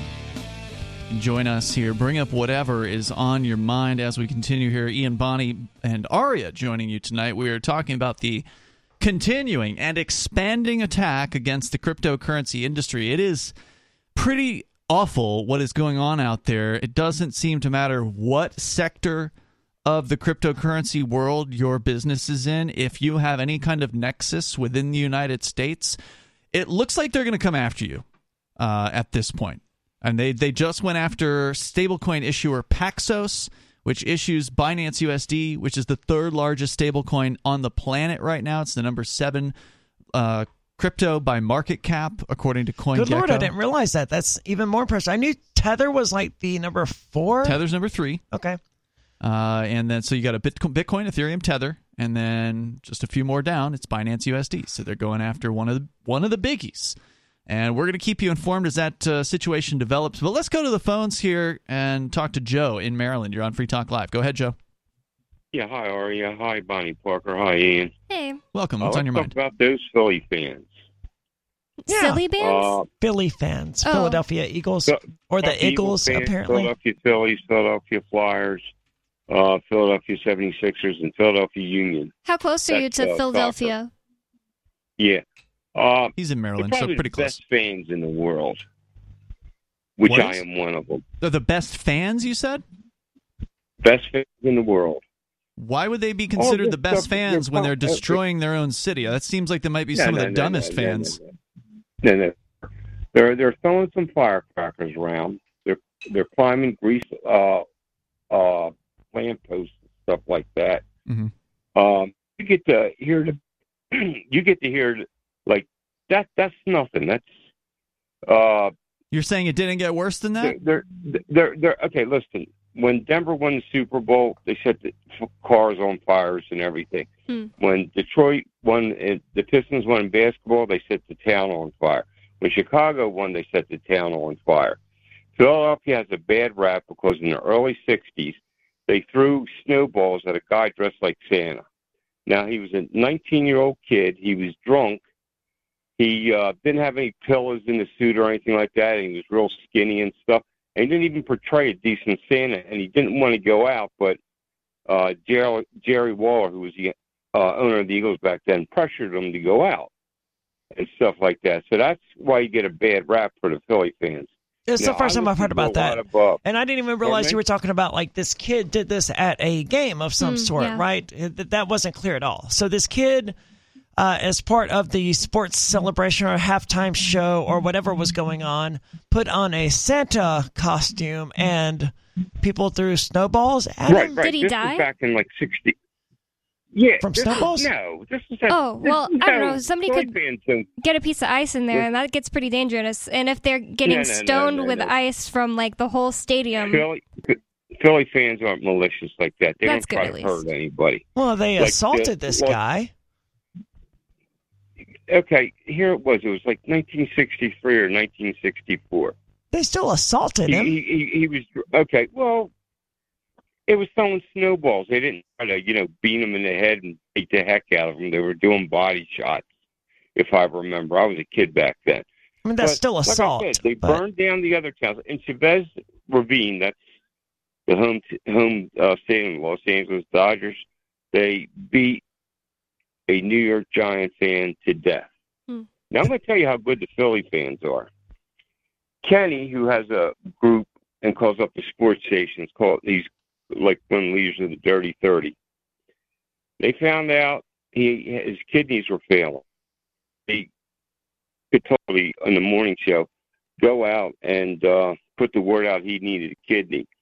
Within like uh, two three weeks later, a Philly fan donated him a kidney so that he would live. And they, they, the, the Philly fans, if you're, you know, listening to sports stations and stuff like that, you say, well, I, I really have this problem, that problem. Philly fans will step up and say, hey, look, I'll fix your car. I'll take you to work until uh, you get your car fixed. Things like Well, that. I suspect you're going to find good people in any given fandom all around the country, but I, I definitely understand that you've had good experiences with them. And I If- will say this: I am looking at some of the the footage. I had not seen any of this until your Right. you mentioned the story earlier tonight, Aria. It was described as a riot. And I got to say, I, it seems like uh, Joe is onto something here. if they're keeping it to Fair just the public property, I'm not too mad at it. Yeah, I I mean, Yeah. maybe there was some It's people that dis- destroyed some things, but I don't see that in any of these videos. Okay. This Yeah. video described as a quote riot in Philly is just some people walking around. I mean, there's like there's no riot here. There are riot cops around, and I guess are you saying here, Joe, that if the police hadn't shown up in like you know riot shock troop form in a phalanx uh, of phalanx level amount of cops, you know, prepared for violence. Are you saying that you think they would have just got out, climbed up onto some bus stations, and uh, you know, shouted a little bit and then gone home? Yeah, listen, in Mhm. 2021, I went outside, got a wooden spoon, and uh, zipped it around in my spaghetti pot.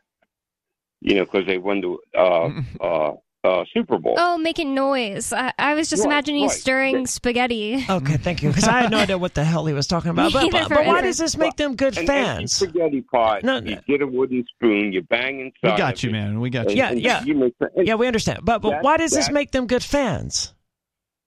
He's just saying they're not going to destroy things. Yeah, but that doesn't Right, make them good gonna fans. That just means they- they're not destructive.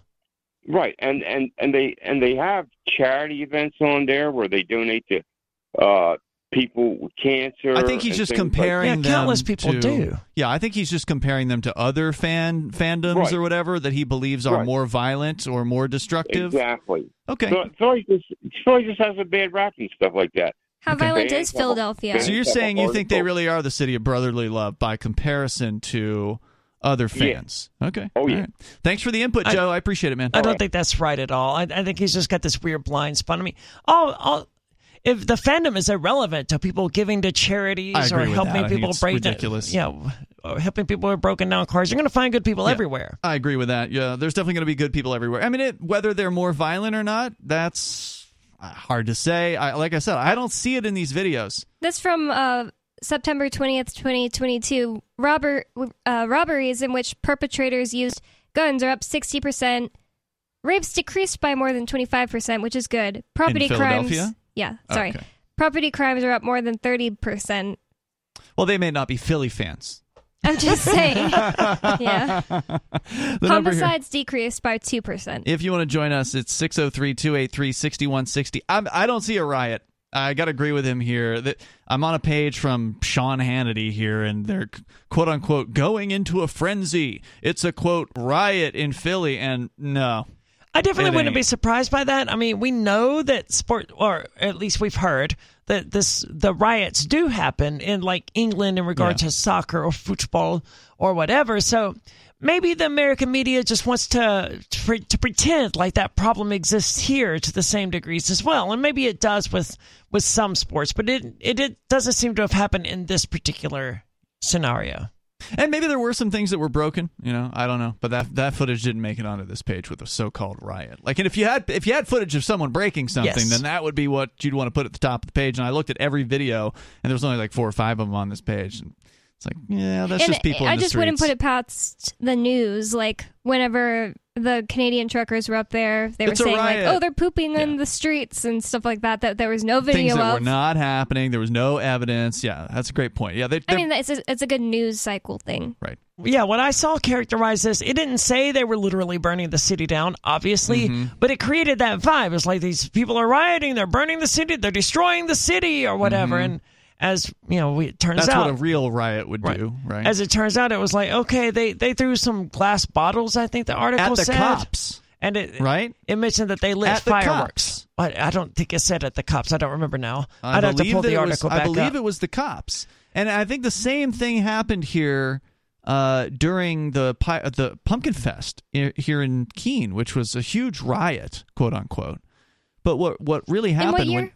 2014? Uh, what really happened when he actually talked to the students at the college who were involved in this situation? What you learned was that everything was fine until the police came in and started breaking up parties. Hmm. So they were having what the kids call darties, which are day parties. They were having them Okay. just like in the, uh, you know, somebody's backyard or whatever. There'd be 200 people partying and you know beers and all that, right?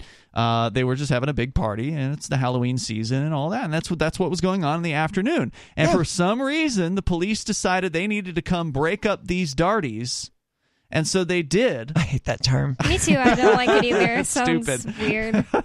but anyway, that's what they did, and they kicked all these at that point drunk college students out from the parties they were at. Well, they had to go somewhere, so they were in the streets. So they took drunk people from where they wanted to be, which was at a party, forced them away from the party into the streets. Some of them got mad about that.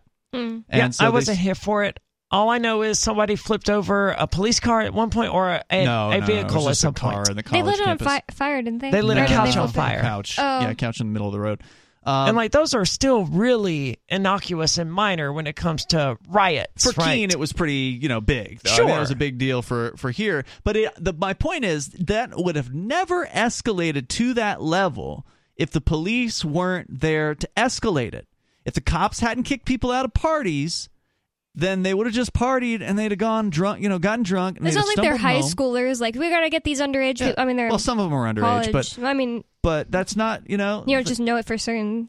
Yeah, uh, they were just kicking them out. I don't know if they were arresting people at that point. They were just, all right, you got to leave, got to leave. It's And probably then, like you know, neighbors. Like this is they're making a lot of complaining. noise. Yeah. Sure, of course it was. Well, I mean, you you can't live in that part of Keene without dealing with a lot of noise. Like that's just right, you that's bought the next area. to the college. Right. You know, it's what you're going to get. I in mean, the middle I, of the day is so much different than like if they're making a bunch of noise in you know 1 a.m. I wasn't here then, but that that's Keene. Keene has 2 Mm-hmm. things that always get brought up if you've lived here long enough. One was the filming of Jumanji. The second is the Pumpkin Riot. Mm-hmm. What about the chalk wars? Yeah, it didn't Well, have ma- that big of an impact. That No. one's better. It, Jumanji and the Pumpkin Fest riot. That's what people Al- remember. Always. Yeah. And what I've always heard about it was they invited like some party planning company or some organization that plans parties ended up coming to Keene and they invited a bunch of people from outer state and the parties got too big and that was why they began breaking them up. But I don't know, I wasn't here for any of it and it it all sounds like it was just a perfect storm of bad decisions, generally on behalf of the police and then of course on behalf of the drunk college kids who you Right. can't expect They're making bad decisions too. yeah, you can't expect good decisions from drunk college kids who go to Keene State College. But I think that that uh, that sort of backs up his, Joe's point is that the police made these situations worse. The fact that the police were out ready for a riot in the streets of Philly and acting like these people were rioting when they, point of fact, apparently were not actually rioting.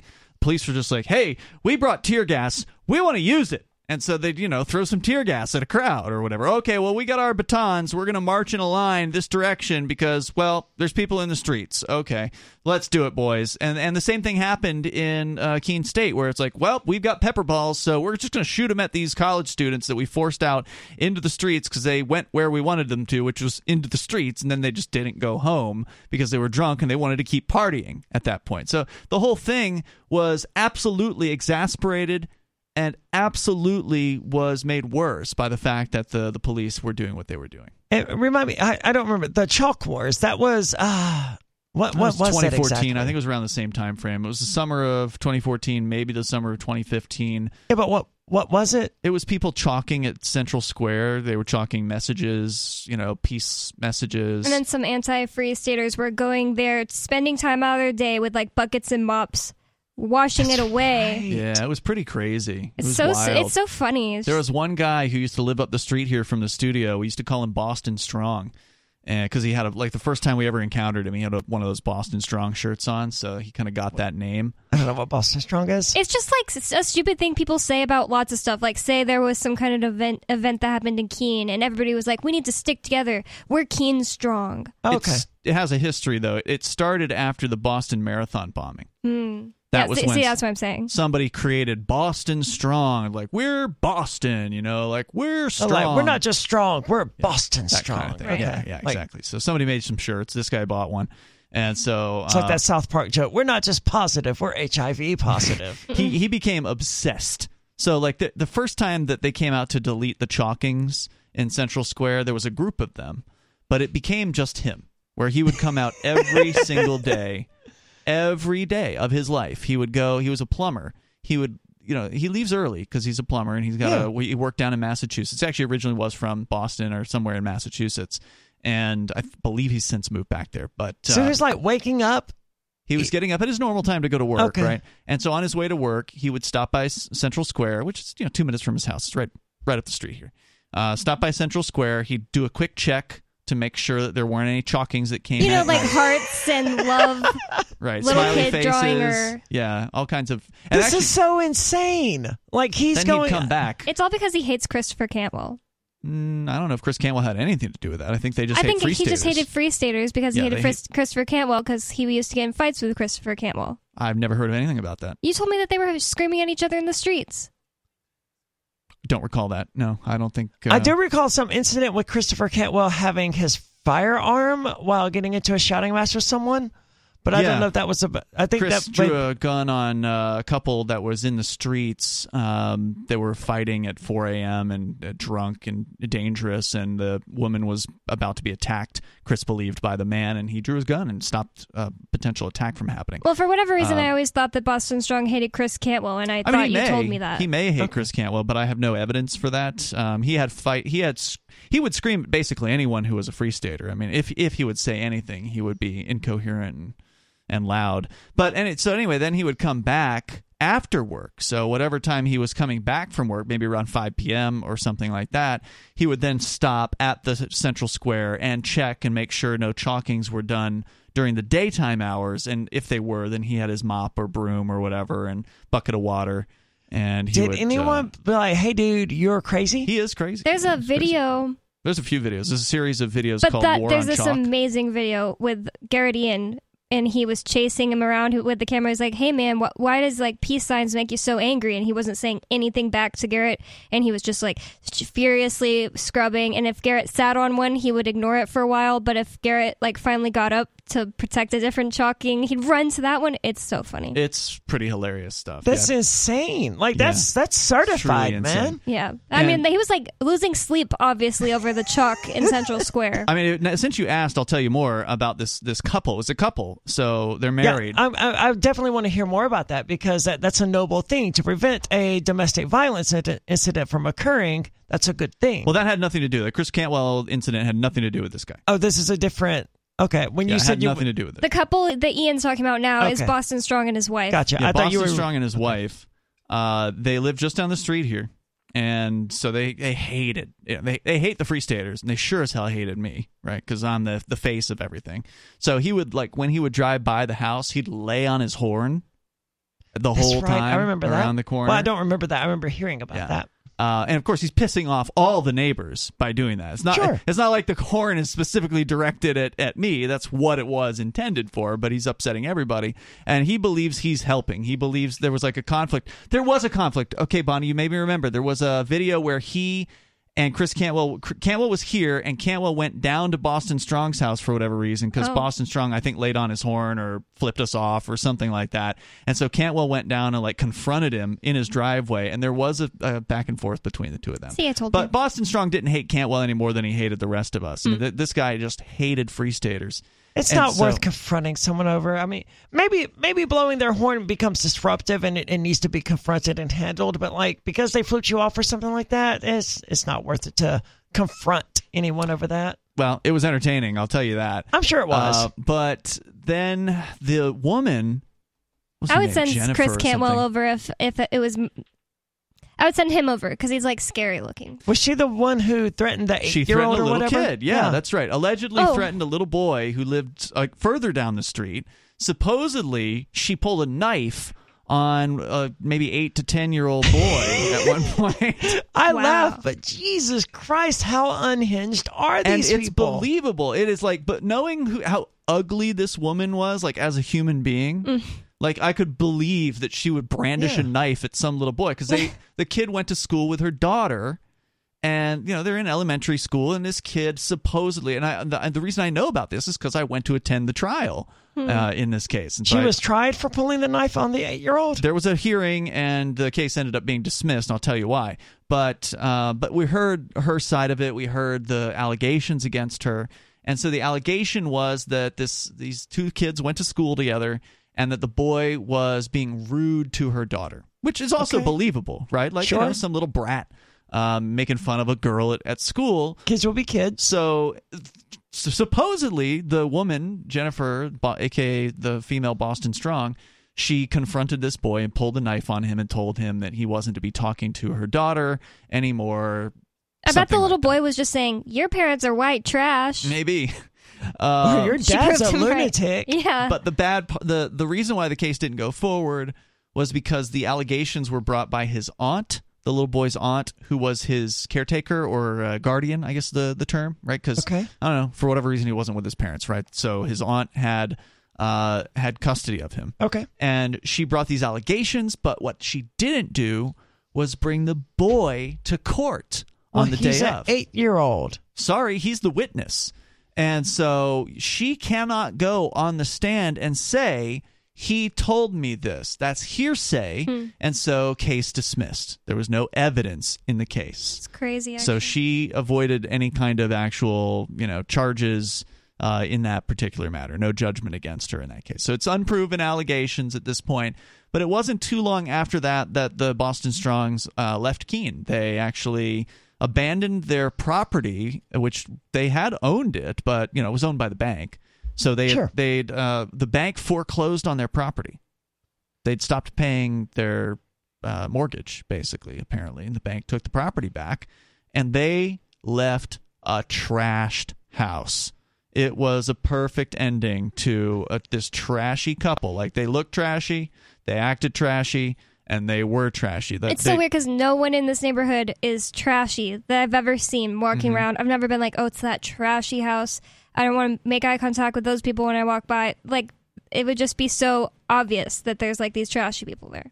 And I don't want to be like, you know, this woman deserves to be in jail or she deserved to be charged for pulling a knife on an eight year old or whatever. I'm not a fan of the American criminal justice system, even when someone commits an act of aggression, which I do support some sort of theoretical system for dealing with people who commit acts of aggression, right? And the U.S. court system is just the one that we happen to have for that. So, so I mean, it's it's what we have. I don't necessarily support it, but if this lady's actually going around pulling knives on eight year olds, then there should have been some sort of punishment, consequence for doing that. Or at And- least, like, I don't understand why it wasn't just rescheduled. Like, oh, you didn't know you were supposed to bring the little boy? All right, in three yeah. weeks, we'll restart.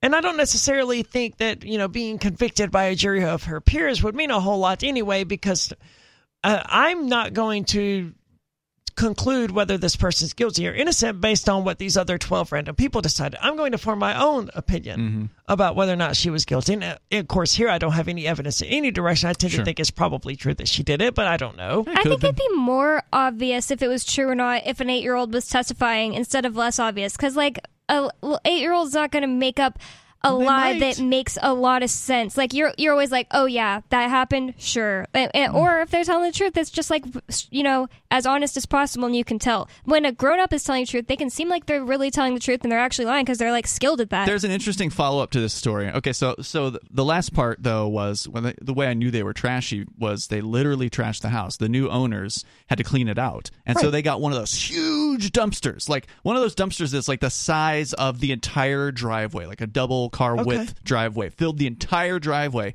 And I went and I climbed up the dumpster and I looked inside. You could see, you could see that there was like a pile of trash in this thing.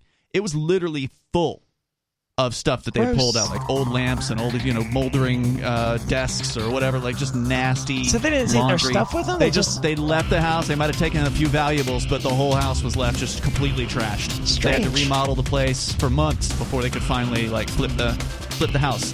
But the uh, the ten year old became a teenager after a few years, and then I saw him riding his bike. I didn't recognize him, but he stopped here and had a conversation with us, and like he still backed his story five years later. Uh, more coming up.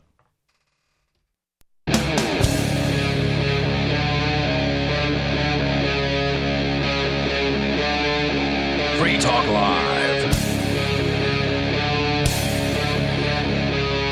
Free Talk Live. We are kicking off the third hour of the show. You can join us at 603 283 6160. That's 603 283 6160. Ian Bonnie and Aria joining you here tonight. We're talking about the ongoing attacks against the cryptocurrency industry. It is getting uglier and uglier as just the days go by. They uh, have gone after Kraken, one of the largest crypto exchanges in the United States, to get $30 million out of them to avoid going through the uh, potential lawsuit with the SEC. And isn't it sad that, and uh, you know, I'm not knocking them for this. Uh, Kraken's position was, you know, it, we're going to pay a lot more money, e- even if we win. It's going to cost us a lot more than thirty million dollars to fight the SEC on this. So we're just going to pay them this money and do what they ask. Isn't it sad that there's even a state of affairs in the United States where a company is like, look, it doesn't matter if we're right or wrong. yeah, I It- thought the justice system was supposed to, you know, produce justice, not Yeah. be used as a threat. And they're like, it doesn't matter if we're right or wrong. It doesn't matter if the SEC is right or wrong. It's just a matter of minimizing the damage at this point that the government is going to do to us. Uh, by the way, Nexo, which was one of the major centralized finance competitors to Celsius, has also announced that they will be stopping any kind of what they call earn program. So, uh, which was the only reason why anyone would use Nexo because they were one of those companies where you, like you described last hour, Aria, they would loan people's Bitcoin out and then you'd get a return on uh, you know that might have been 5% or something like that but it's something. Now of course the bad side of it is you're giving your bitcoin over to a third party who could fail. So i mean it's probably not a good plan to do it but now the us customers cannot do that anymore with nexo. Nexo just said and i think they were thr they were threatened which is why they did this but they they came out with a, pr- a press release saying sorry us customers uh you can today? you can still now this was I think last week. Yeah, Oh. you can still exchange on our platform, but uh, you can't earn anything anymore. So it's like, well, why would anyone use their their service? And so there's just been so many different attacks. We kind of recapped that earlier, but I wanted to get into the other side of this. So yeah, they've been threatening the cryptocurrency exchanges and the cryptocurrency developers and the individuals, as they've done with our case, Aria, the Crypto Six. You can learn more about that at thecrypto6.com, where And we're is- facing prison. And this is why decentralized autonomous organizations are the way of the future. If you have a head to cut off, the government has shown time and time again that they will cut that head off. And you can be the Hydra if you'd like. That, that's certainly one approach, right? Uh, this worked fairly well for the Pirate Bay and some other organizations in the past, where if you cut one head off, a, you know, a dozen more sprout in its place. And you know, that's that's uh, an approach. But now there's this technology or this this concept called the decentralized autonomous organization, and to me, that seems like the way to go. Don't even Yeah. give them a target. that's the direction Shapeshift has gone, which is one of the first cryptocurrency online exchanges where you didn't used to need a, an account, and then all of a sudden, a few years later, or several years ago, then they did require accounts for Shapeshift. We think they were threatened by the federal government in order to do that. They required an account and an ID, didn't and they? know your customer procedures, which they had never done before. And and so then uh, two years ago, Shapeshift announced that they were going to they were sick of dealing with all this government crap, and they were just going to decentralize the company. So they've been they uh, are the first corporation, I believe, to decorporatize to eliminate the board of directors, to eliminate the CEO, to eliminate the entire corporate structure, and go into a decentralized autonomous organization mode. Which I agree with you, Aria, is probably a good plan for any companies that are still in existence that want to avoid this attack that is coming. This attack is coming, but it's not just coming; it's happening. it's happening. Yeah, it's if it hasn't happened to you yet, it's just because you're lucky. That's all.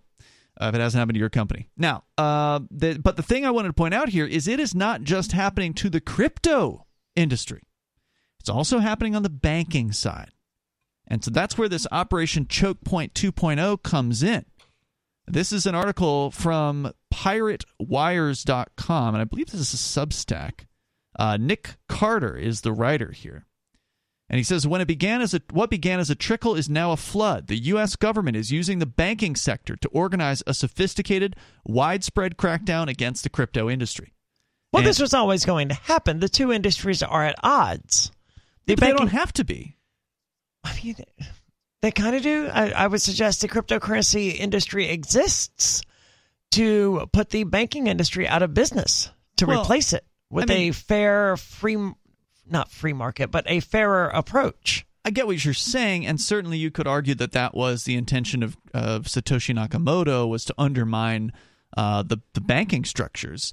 But I I would suggest that uh, Satoshi was more concerned with the big banks and the central banks than the whole concept of banking. I mean, there's nothing inherently wrong, I don't believe, with the idea of handing over a valuable to somebody who can do a better job at protecting it for you. Like that's kind of the idea behind banking. Now it's become corrupted in that it's a completely federally and state regulated uh, business. and protected, and they get to do all these things that they didn't get to do when they first opened. Yeah, there's no doubt they they've got a special status. They can print money from thin air. I'm no fan of the banking uh, cartel. There's no doubt about it. But I I think there's a a world of difference between Bank of America and the little bank down on the corner here in, in Keene, New Hampshire, that's owned by local people that you can walk into the office and they know your name and like you can meet with the president if you want to. Because I've actually done that here at one of the banks uh, in this town. I Well- feel like there's a difference there. If we assume that, like fractional reserve banking, which is this concept where you put your money into the bank and they loan out more money than they actually have, if we strip that Yes. out altogether because that's immoral and it's That's a terrible idea, wrong. yes. So if we ignore that, I, I I would tend to agree that there is value in like I don't want to keep you know a, a hundred ounces of gold at my house. I don't have a hundred ounces of gold, but if I did, I wouldn't want to keep it at my house. Mm-hmm. You'd want to keep it in somebody's got a vault, a vault where it's safe. Right. I would right? want to keep Makes it in a safe in my bedroom or whatever. I would want to put it in an actual vault where it's under presumably armed guards and it's really hard to get into. Yeah. And Whether you want to call that a bank or a warehouse or an armed warehouse or whatever, I think is irrelevant. But Right. the, the concept of the service isn't without its value. Sure. And if if that's what banks were doing, and there were you know just small banks that like the Savings Bank of Walpole here in Keene That's the bank I was thinking of. that just sort of offer these vault services, and even if it's just cash that you want to store there, that Mm-hmm. that's still not necessarily a problem in and of itself. I Right. think I think I, I agree with you, but because the fractional reserve system is so uh, tied into everything, that it's hard to separate the I two. agree.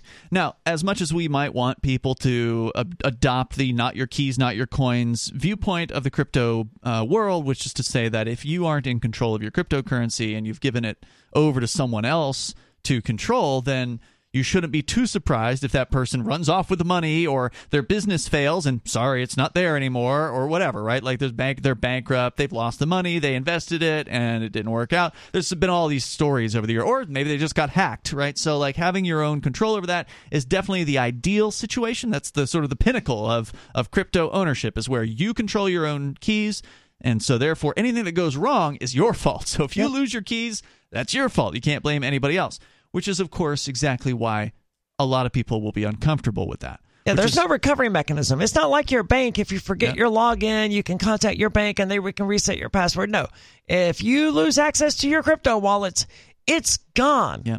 That's it. And even people who take it seriously can still lose those things. Yes. And there's a lot of people who have did not taken it seriously and have definitely lost those things. So you can understand why there's always going to be a demand for third party custodies of things like this because it's just some people don't have what it takes. They may want to get into crypto, but they're not comfortable running their own wallet. You know, you could you can tell them all you want about how to do it, but if they're just writing down their passwords in like a little black book and then they're storing that in their purse, they're they're at a high risk of you know somebody snatching that information, right?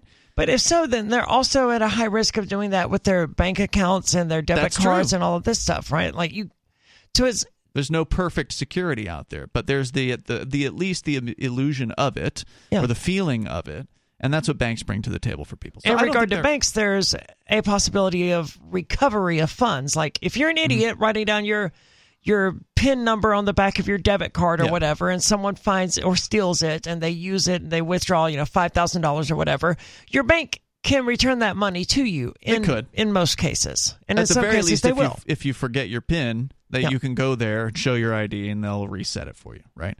Uh, with crypto, if you forget your info, sorry, there's nobody that can help you. Right. Or if you write down your seed phrase, I, I saw a video recently where, you know, the this guy was carrying around his crypto street seed phrase in his wallet or whatever, and the police searched him and the body camera was like put online, the body camera footage, and Oh. like there's this guy's seed phrase for the Yeah, it's entire world to see. Yeah. Hmm. Within like- within seconds, it was it was gone.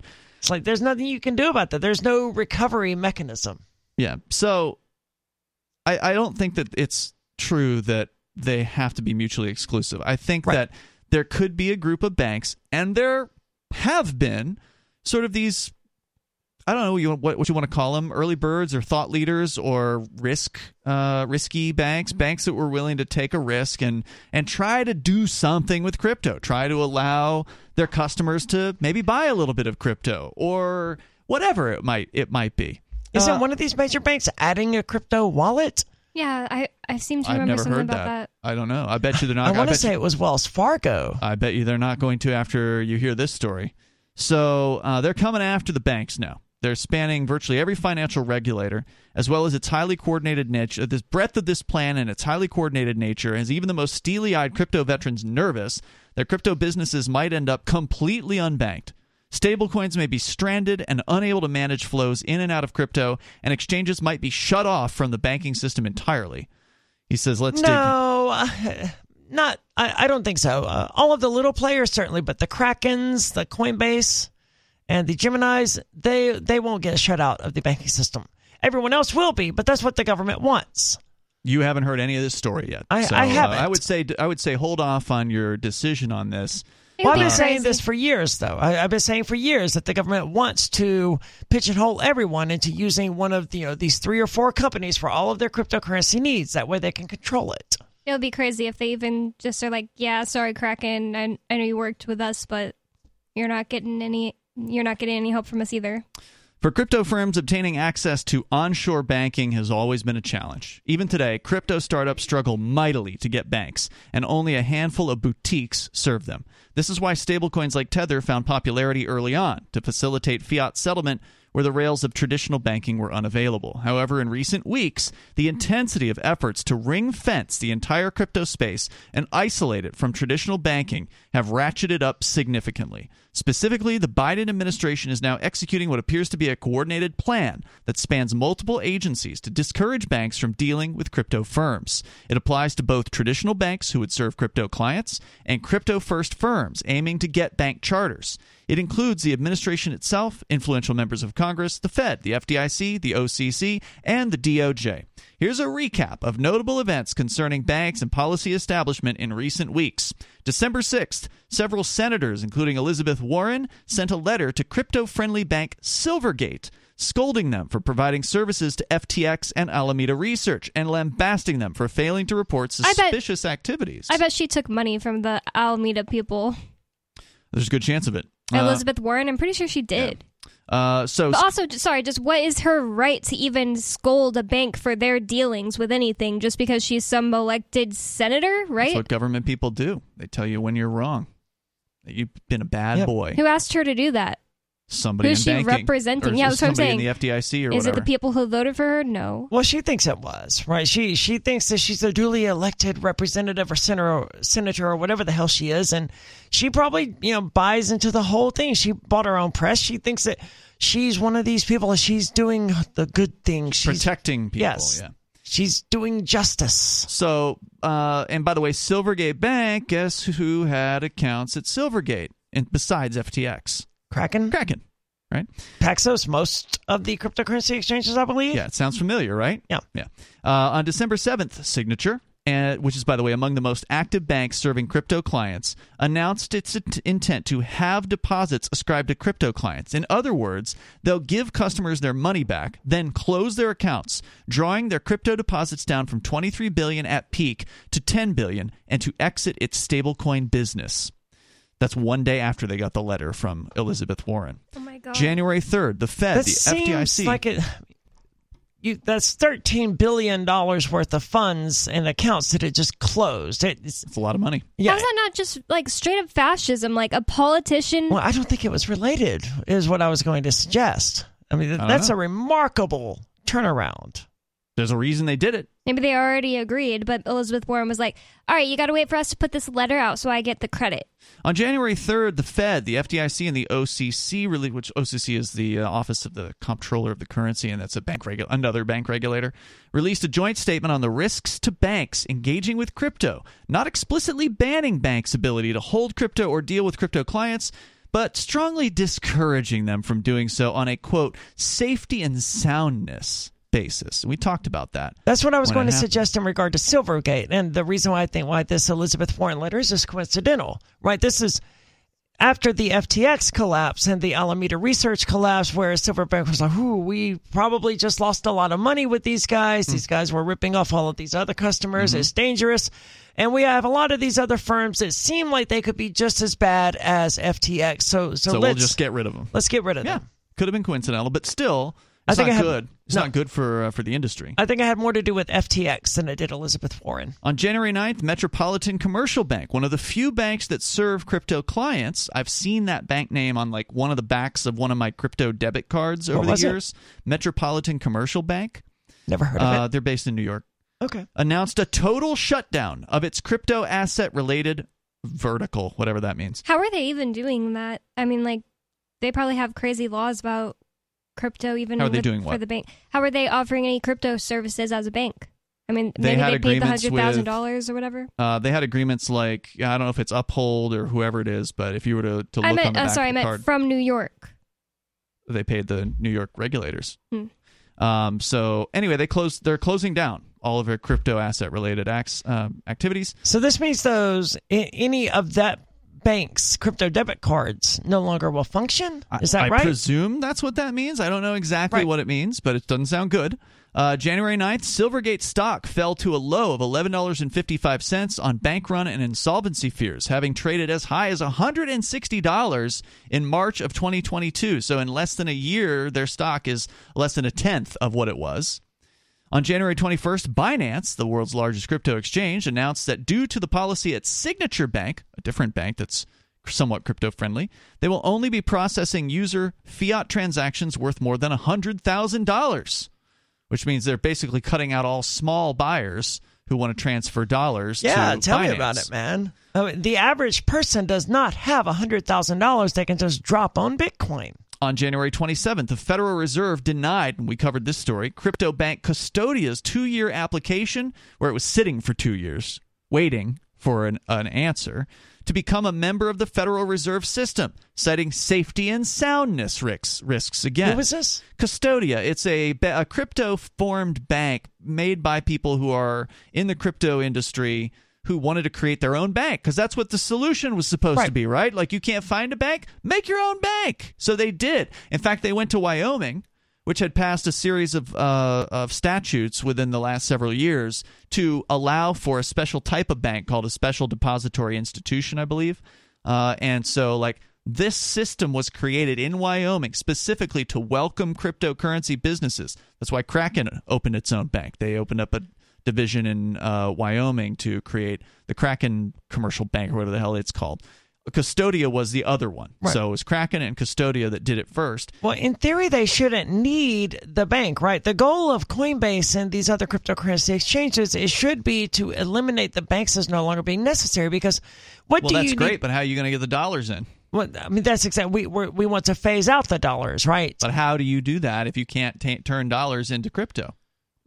Right. This is the issue with the on ramps again. Right. So the solution seemed like, hey, you can't find a bank account, having trouble finding banks, just make your own bank. Just follow all the rules and then you'll have a crypto friendly bank. Well, Yeah, it turns well, out you can't follow all the rules because the Federal Reserve said no.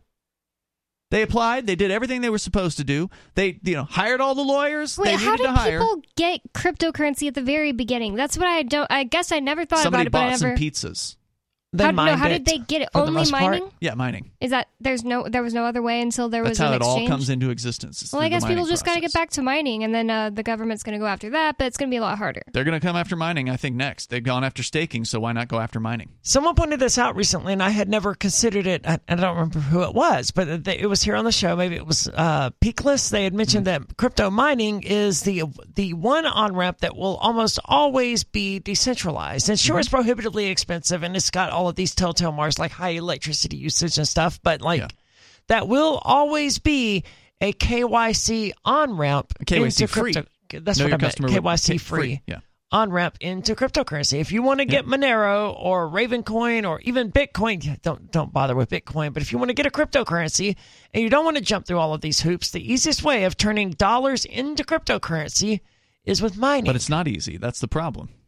It's not easy. The average person can't do that. The Right. average person doesn't want to take the time to buy custom mining equipment, figure out how to put it all together, figure out how to configure it, how to join a, a mining pool, how to hook up, hook up the wallet. I mean, this is an hours and hours and hours, Sure. if not days and days long uh, process to make this work. well, being the easiest way to do it doesn't mean it's easy. It just means out of the multitude of options, it's the least bad.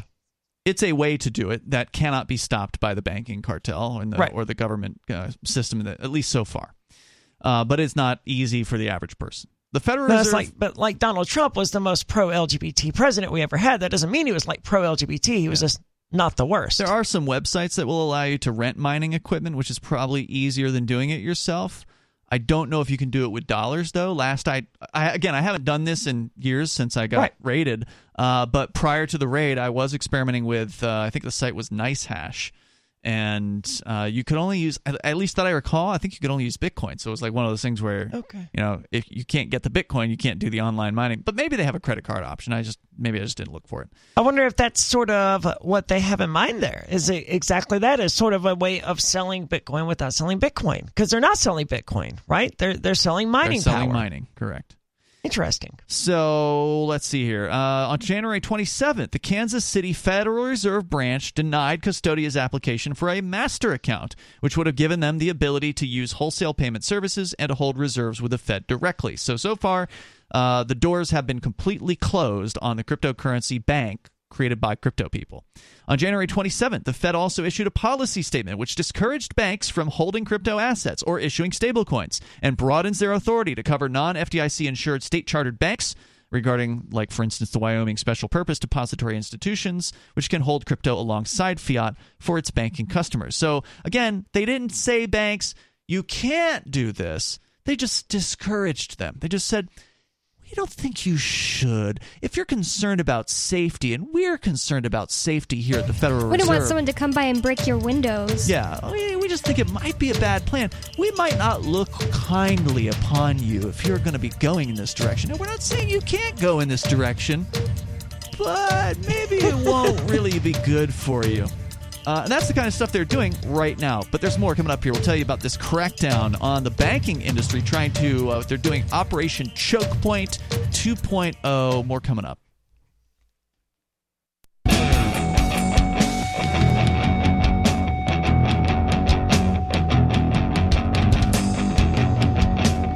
It's Free Talk Live. You can join us here. The number is 603 283 6160. We're talking about the attack against cryptocurrency.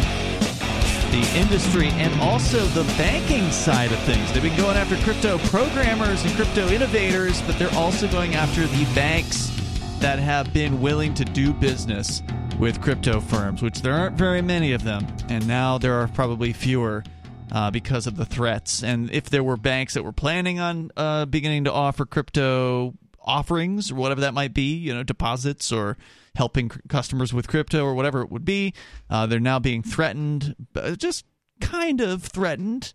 They're being issued notices by the federal government saying that you're not being told you can't do these things, but we're basically saying you shouldn't do them because we wouldn't want you to be considered doing risky things with your customers' funds. I mean, there's that, and there's the whole crypto winter thing. Uh, one of my no- memories came up today on Facebook. It, it's so poignant. Well, I pointed out a year ago, I said, Hey, I just want you to remember before the Super Bowl starts.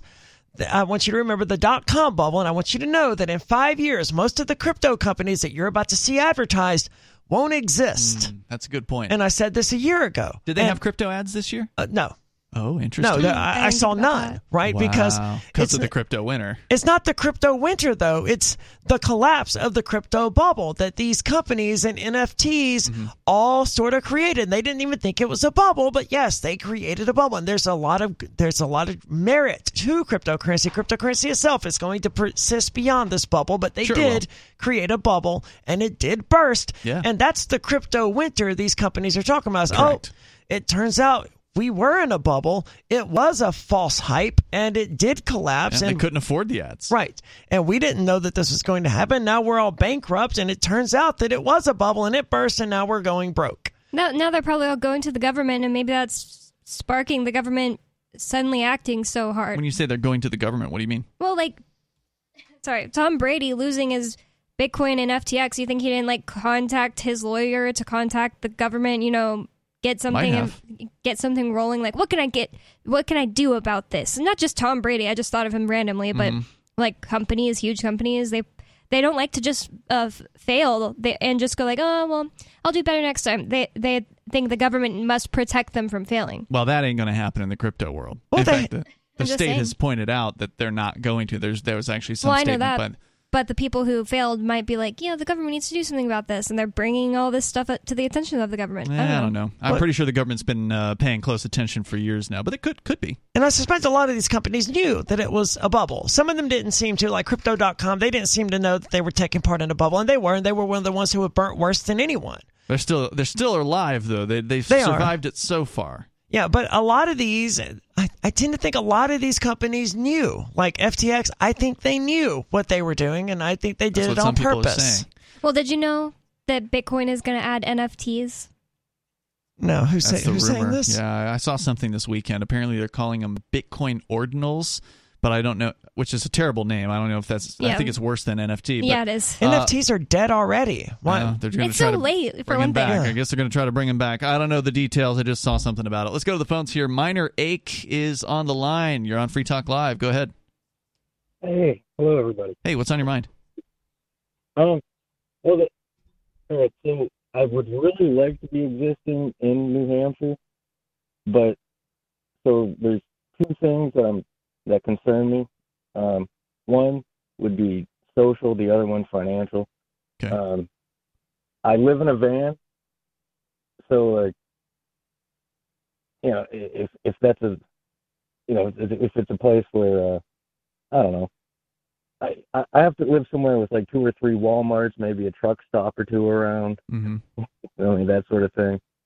Um, but then the the financial part would be is like I've created a situation for myself where I have a, a few different people on the, the the East Coast that are willing to pay me in cash, and I can just kind of travel around to who's willing to pay the most. Okay. So I, I am also kind of used to making a decent living. Gotcha. Uh, you know, e- even though the van situation.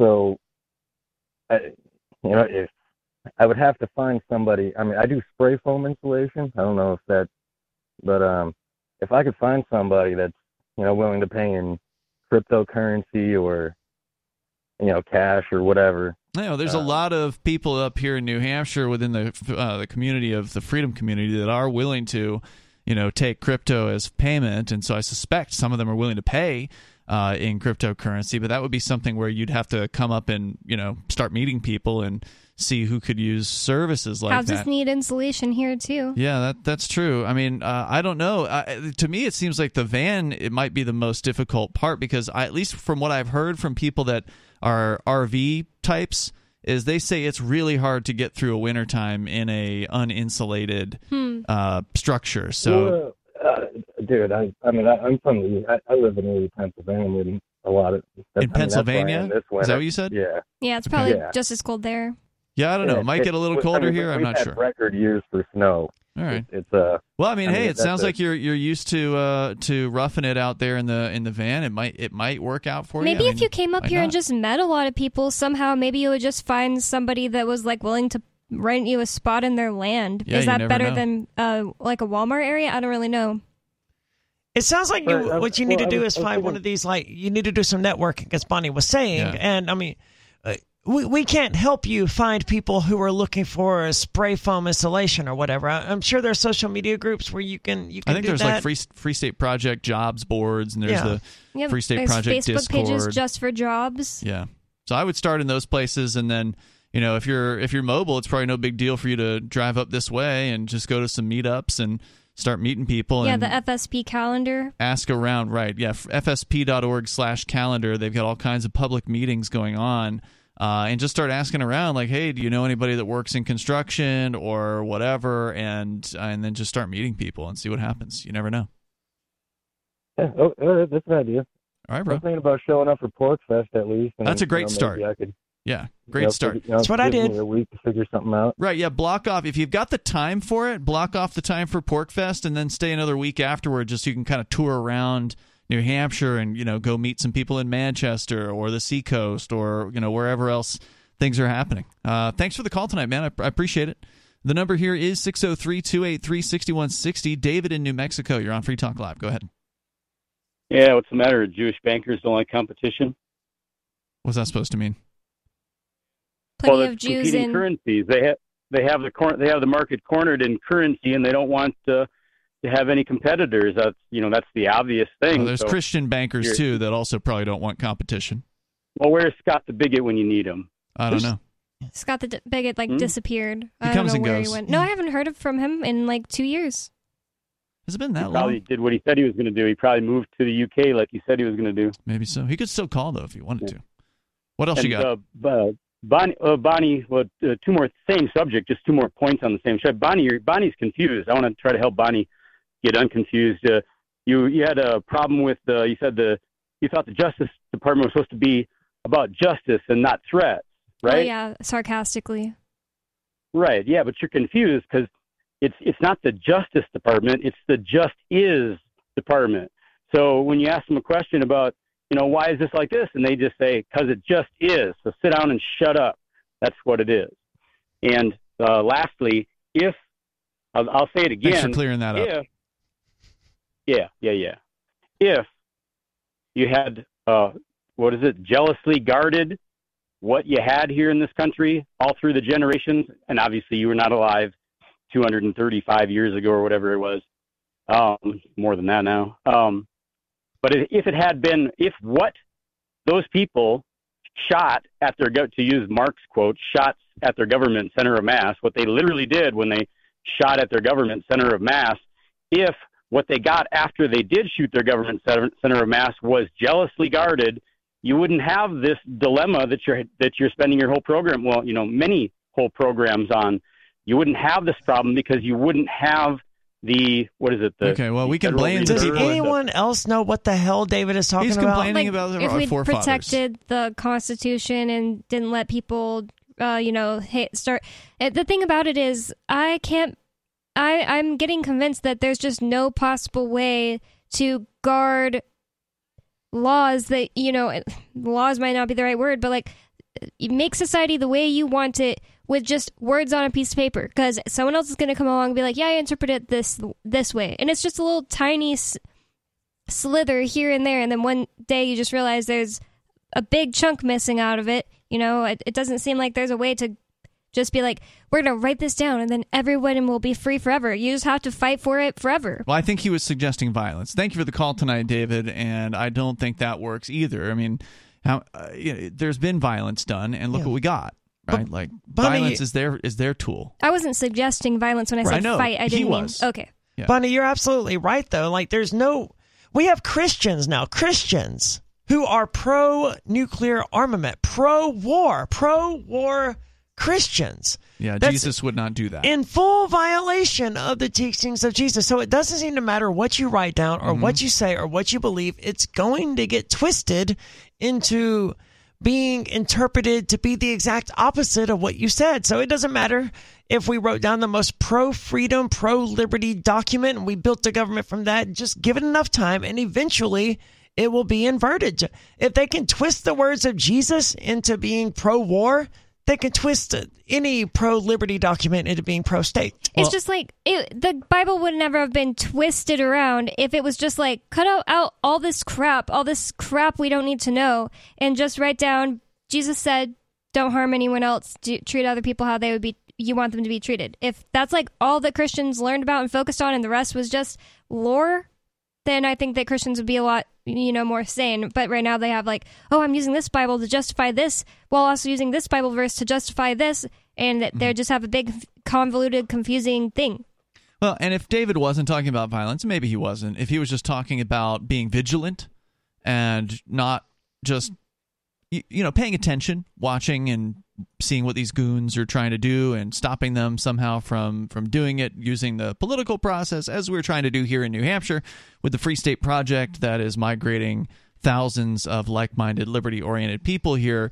Maybe if there was something where you had a group of people that actually had the principles of liberty. They understood that. They understood to not trust the the government and they actually did the things that it took to prevent it from getting larger.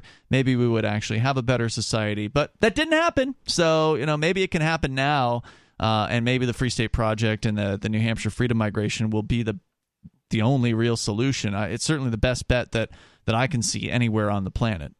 Whether that'll work out in the long run i don't know but it seems to be making some headway He certainly said shoot at the heart of government a lot, and that he did yeah it, sa- and- it seemed like violence and that raises red flags. I, I don't I don't support violence. I don't know. I don't either. That's what they do. Let's continue here. Caller, you're on Free Talk Live. What's your name? Uh, CW. CW. What's on your mind tonight? I just want to give a quick shout out to Mr. Dave Olson, and I wish he would have gave a shout out to the best radio station that carries UKTOX. And are you calling? None. By the way, are you calling from uh, Arizona? Yes, I Okay. am in Arizona. Yes. Very good, sir. Is But- that all you want to do? Is just with- give a shout out? Because that's not really Yeah, interesting yeah. radio. Well, we want to shout out Well, David. I know, but I want to give a shout out to David and also do the call letters for the greatest station that carries you in the tri-state area. Okay, that's it. we do love KTOX. Yes, Okay. thank you. Oh, I thought he had Right. something to You say don't too, actually David. have anything to say though. Nothing Well, no, I'm just other than a great show. All right, man. Well, well thanks. I, I do appreciate it. I just want to say, like, we generally we generally have a no shout outs rule here on Free Talk Live. I don't talk about it that often. well, uh, just because it's not Okay, interesting. You know, like call with something to talk about. but you didn't screen my call. Yeah, we don't do that anymore. We don't have a call screener. What? You stopped that? Yeah. Yeah, we don't really we don't really do that anymore. Straight man. to air now. You're going right on the air. Really? yeah, so just- you're so you're at, so okay. So here we go. Then this gives me a topic. You're actually doing what KTOX does. They don't have call screeners. They just let any blow schmo schmuck. Well, we always let air. anybody on. We never screen calls out. The only reason the only reason we ever screened calls was so we knew who was on the line. But now we've got uh, caller ID here. We've got twenty plus minute Oh. long. We got twenty plus minute long segments. So it used to be that if you called in and you were on, you know, our system puts you on hold automatically. Uh, used to be that we would make you wait until the, the next break, which used to be roughly every 10 minutes on this show. And then one of us would check the, the phones and see who was on the line. Well, now that we do 20 minute long segments, we're not going to make somebody wait 20 minutes or 15 minutes or whatever for somebody to then find out who they are. We're just going to take the calls. So it doesn't matter. The call screening process was only to just see who the person was. We never actually screen people out. That's And, that and to help eliminate trolls, or to at least prepare us when a suspected troll was on the line. Yeah, we're going to have to take Well- different measures when uh, the trolls call in, but we'll deal with it. Okay, well that actually makes sense now because I thought you only did it to try to confirm who was calling. Yep, that's all we Other did. than you know, now that you have the caller ID, you can actually know. Unless I have like five different phone numbers and I try to troll you and say, "Hey, this is me again. This is me again." People Well, get you tired know. out. They realize how freaking stupid that is. Well, I believe why Well, Ian no, I- asked you if you were from Arizona was so that he could save your number in the caller ID system. that's exactly right. Well, that's yeah, yeah. Not yes, nine two eight is an Arizona number. we got you. so. Hey, Well- thanks for the call tonight, man. I appreciate hearing from you. Yeah, this show's never done actual call screening in the way that typical shows do. Your typical talk radio show, they have a topic, and if you aren't calling on that topic, you will be screened out, as they say. If you don't agree with the host on the topic, you may be screened out. They may not be looking for someone who disagrees, right? Like, so they have all kinds of stupid, uh, very controlling policies. The whole reason why Free Talk Live was fu- uh, was formed in 2002 was because I was sick of listening to shows where they didn't let anyone call in. And so this this show does that. You were saying? I was just about to say, well, this conversation's getting boring. Let's go to Chuck in Washington. Chuck in Washington is here. You're on Free Talk Live. Go ahead. I, I just heard my two brothers from another mother from KTOX, by the way. I can't believe this. This is great. Hey, I just wanted to say if Dave keeps mentioning Jews, the only people that Jesus Christ has ever hated were the Nicolaitans. Is he a Nicolaitan? I've never heard Who that are word. Me either. What is that? I don't know. You got to look up the Book of Revelations, I guess. You can't Aria just explain it? Well, know. Jesus wasn't in the Well, Book of okay, Revelations. He he was already dead. Maybe he was in it, That's right. me- mentioned, but he was dead. So I wouldn't really trust that he hated the Nicolaitans from that, from somebody's vision. Who is the Nicolaitans? I don't know. I've never can- heard that. Honestly, Yeah. All right, then. Thank you. Okay. Thanks for the call tonight. Uh, Sarah in New Mexico. You're on Free Talk Live. Go ahead. Oh yes, I just um, it was announced that they had 900 uh, citations um, related to the license being messed with here in Albuquerque. The Sir, I was 900. really hoping you were going to like come in with an awesome call to follow up the two terrible ones that we just had, and this is was what too. you got. Yeah. the three terrible no, but ones. to that be is clear. that is awesome because the what we only require one license either in the front or the back. A lot of them they don't even have none. I mean, or, or tampered with, uh, or um, everybody runs around any way they want here. Uh, and it's mostly the the ones that uh, got the five thousand warrants. That it's it's those guys that have the tampered license plate. Dang. If I had So 5,000 warrants, I probably wouldn't be driving around without a license plate. Surefire way to get pulled over. But New Mexico is you know, I another, like, kind of. It's a whole other world. I just can't wrap my mind around the stupid that I've witnessed there. oh man. Uh, yeah, it, it, it- believe me. Uh, no, the believe it. You know what I mean? No, Oh, I we believe it. Oh, believe We it? hear from you every night. We believe it. Sarah Well, won't you know call anyone else though. She told me the other Well, day that she only calls Free Talk Live. Really? She refuses to call anyone else. She's too busy. She says we asked. She had a, we had a guy inviting her to call uh, KTOX, I think it was, or something like that, and she absolutely refused to uh, to call and spread her message of traffic safety. Is it because they'll ban her? No, no, I don't think so. It's just she says she's just too busy. She's trying to run her network marketing business and all that, and she's got How too much much time going does on. your pyramid scheme really take? Well, she refused to answer that question, but you can try Well, asking. I'm her. bipolar. It's unpredictable. I my time is swing. Yeah, that. Sometimes I I go on it for a couple of days and I drop it and I completely do something else.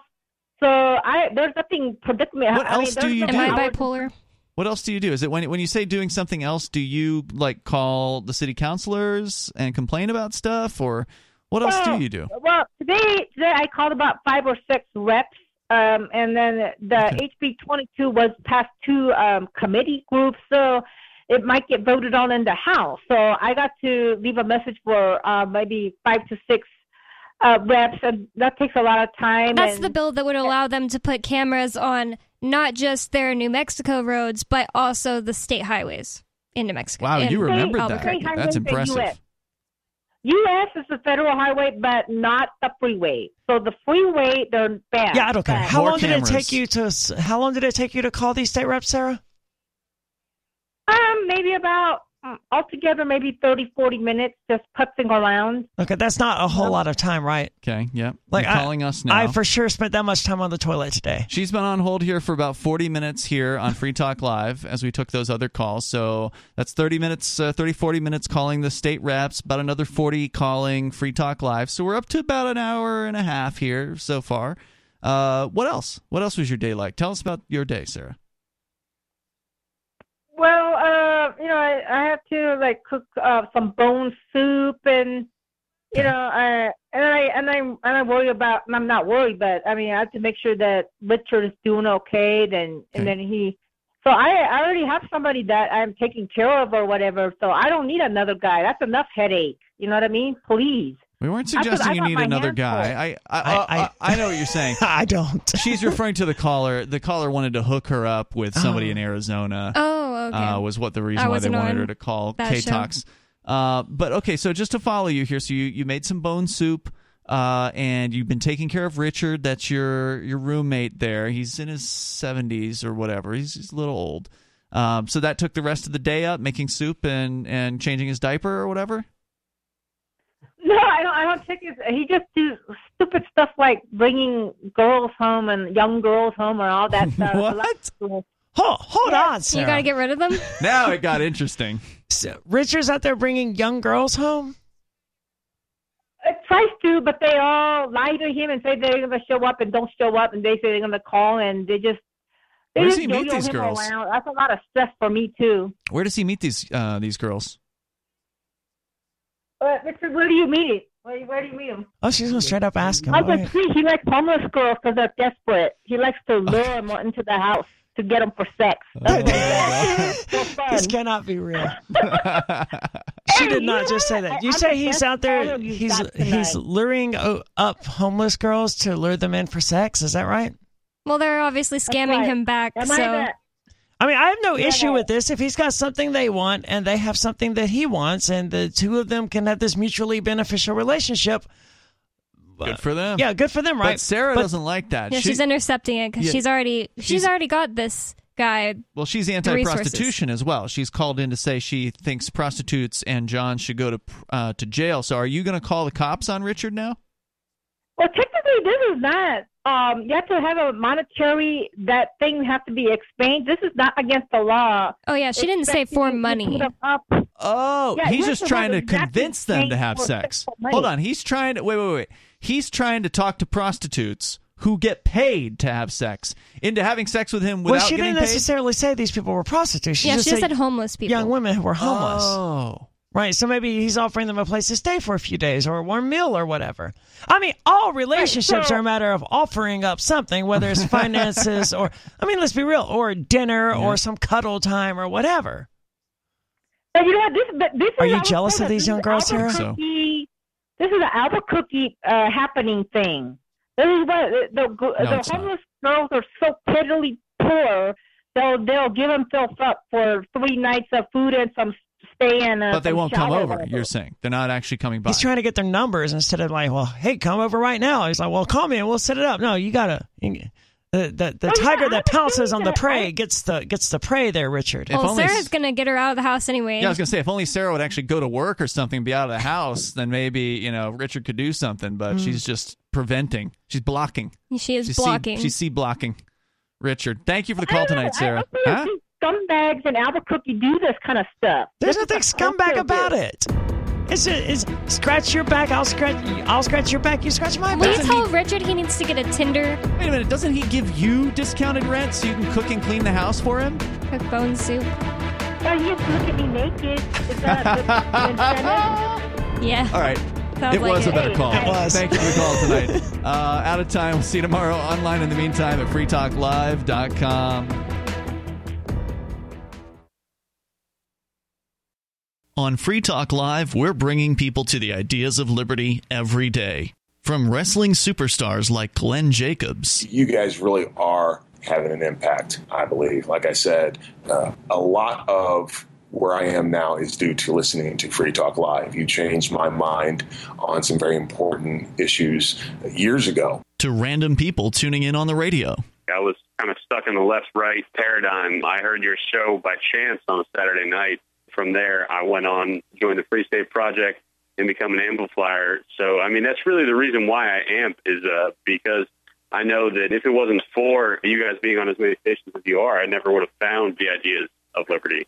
You can help more people hear the message of liberty by joining Free Talk Live's AMPS program on Patreon for as little as $5 a month. And you'll get access to special perks. Visit amps.freetalklive.com, amps.freetalklive.com.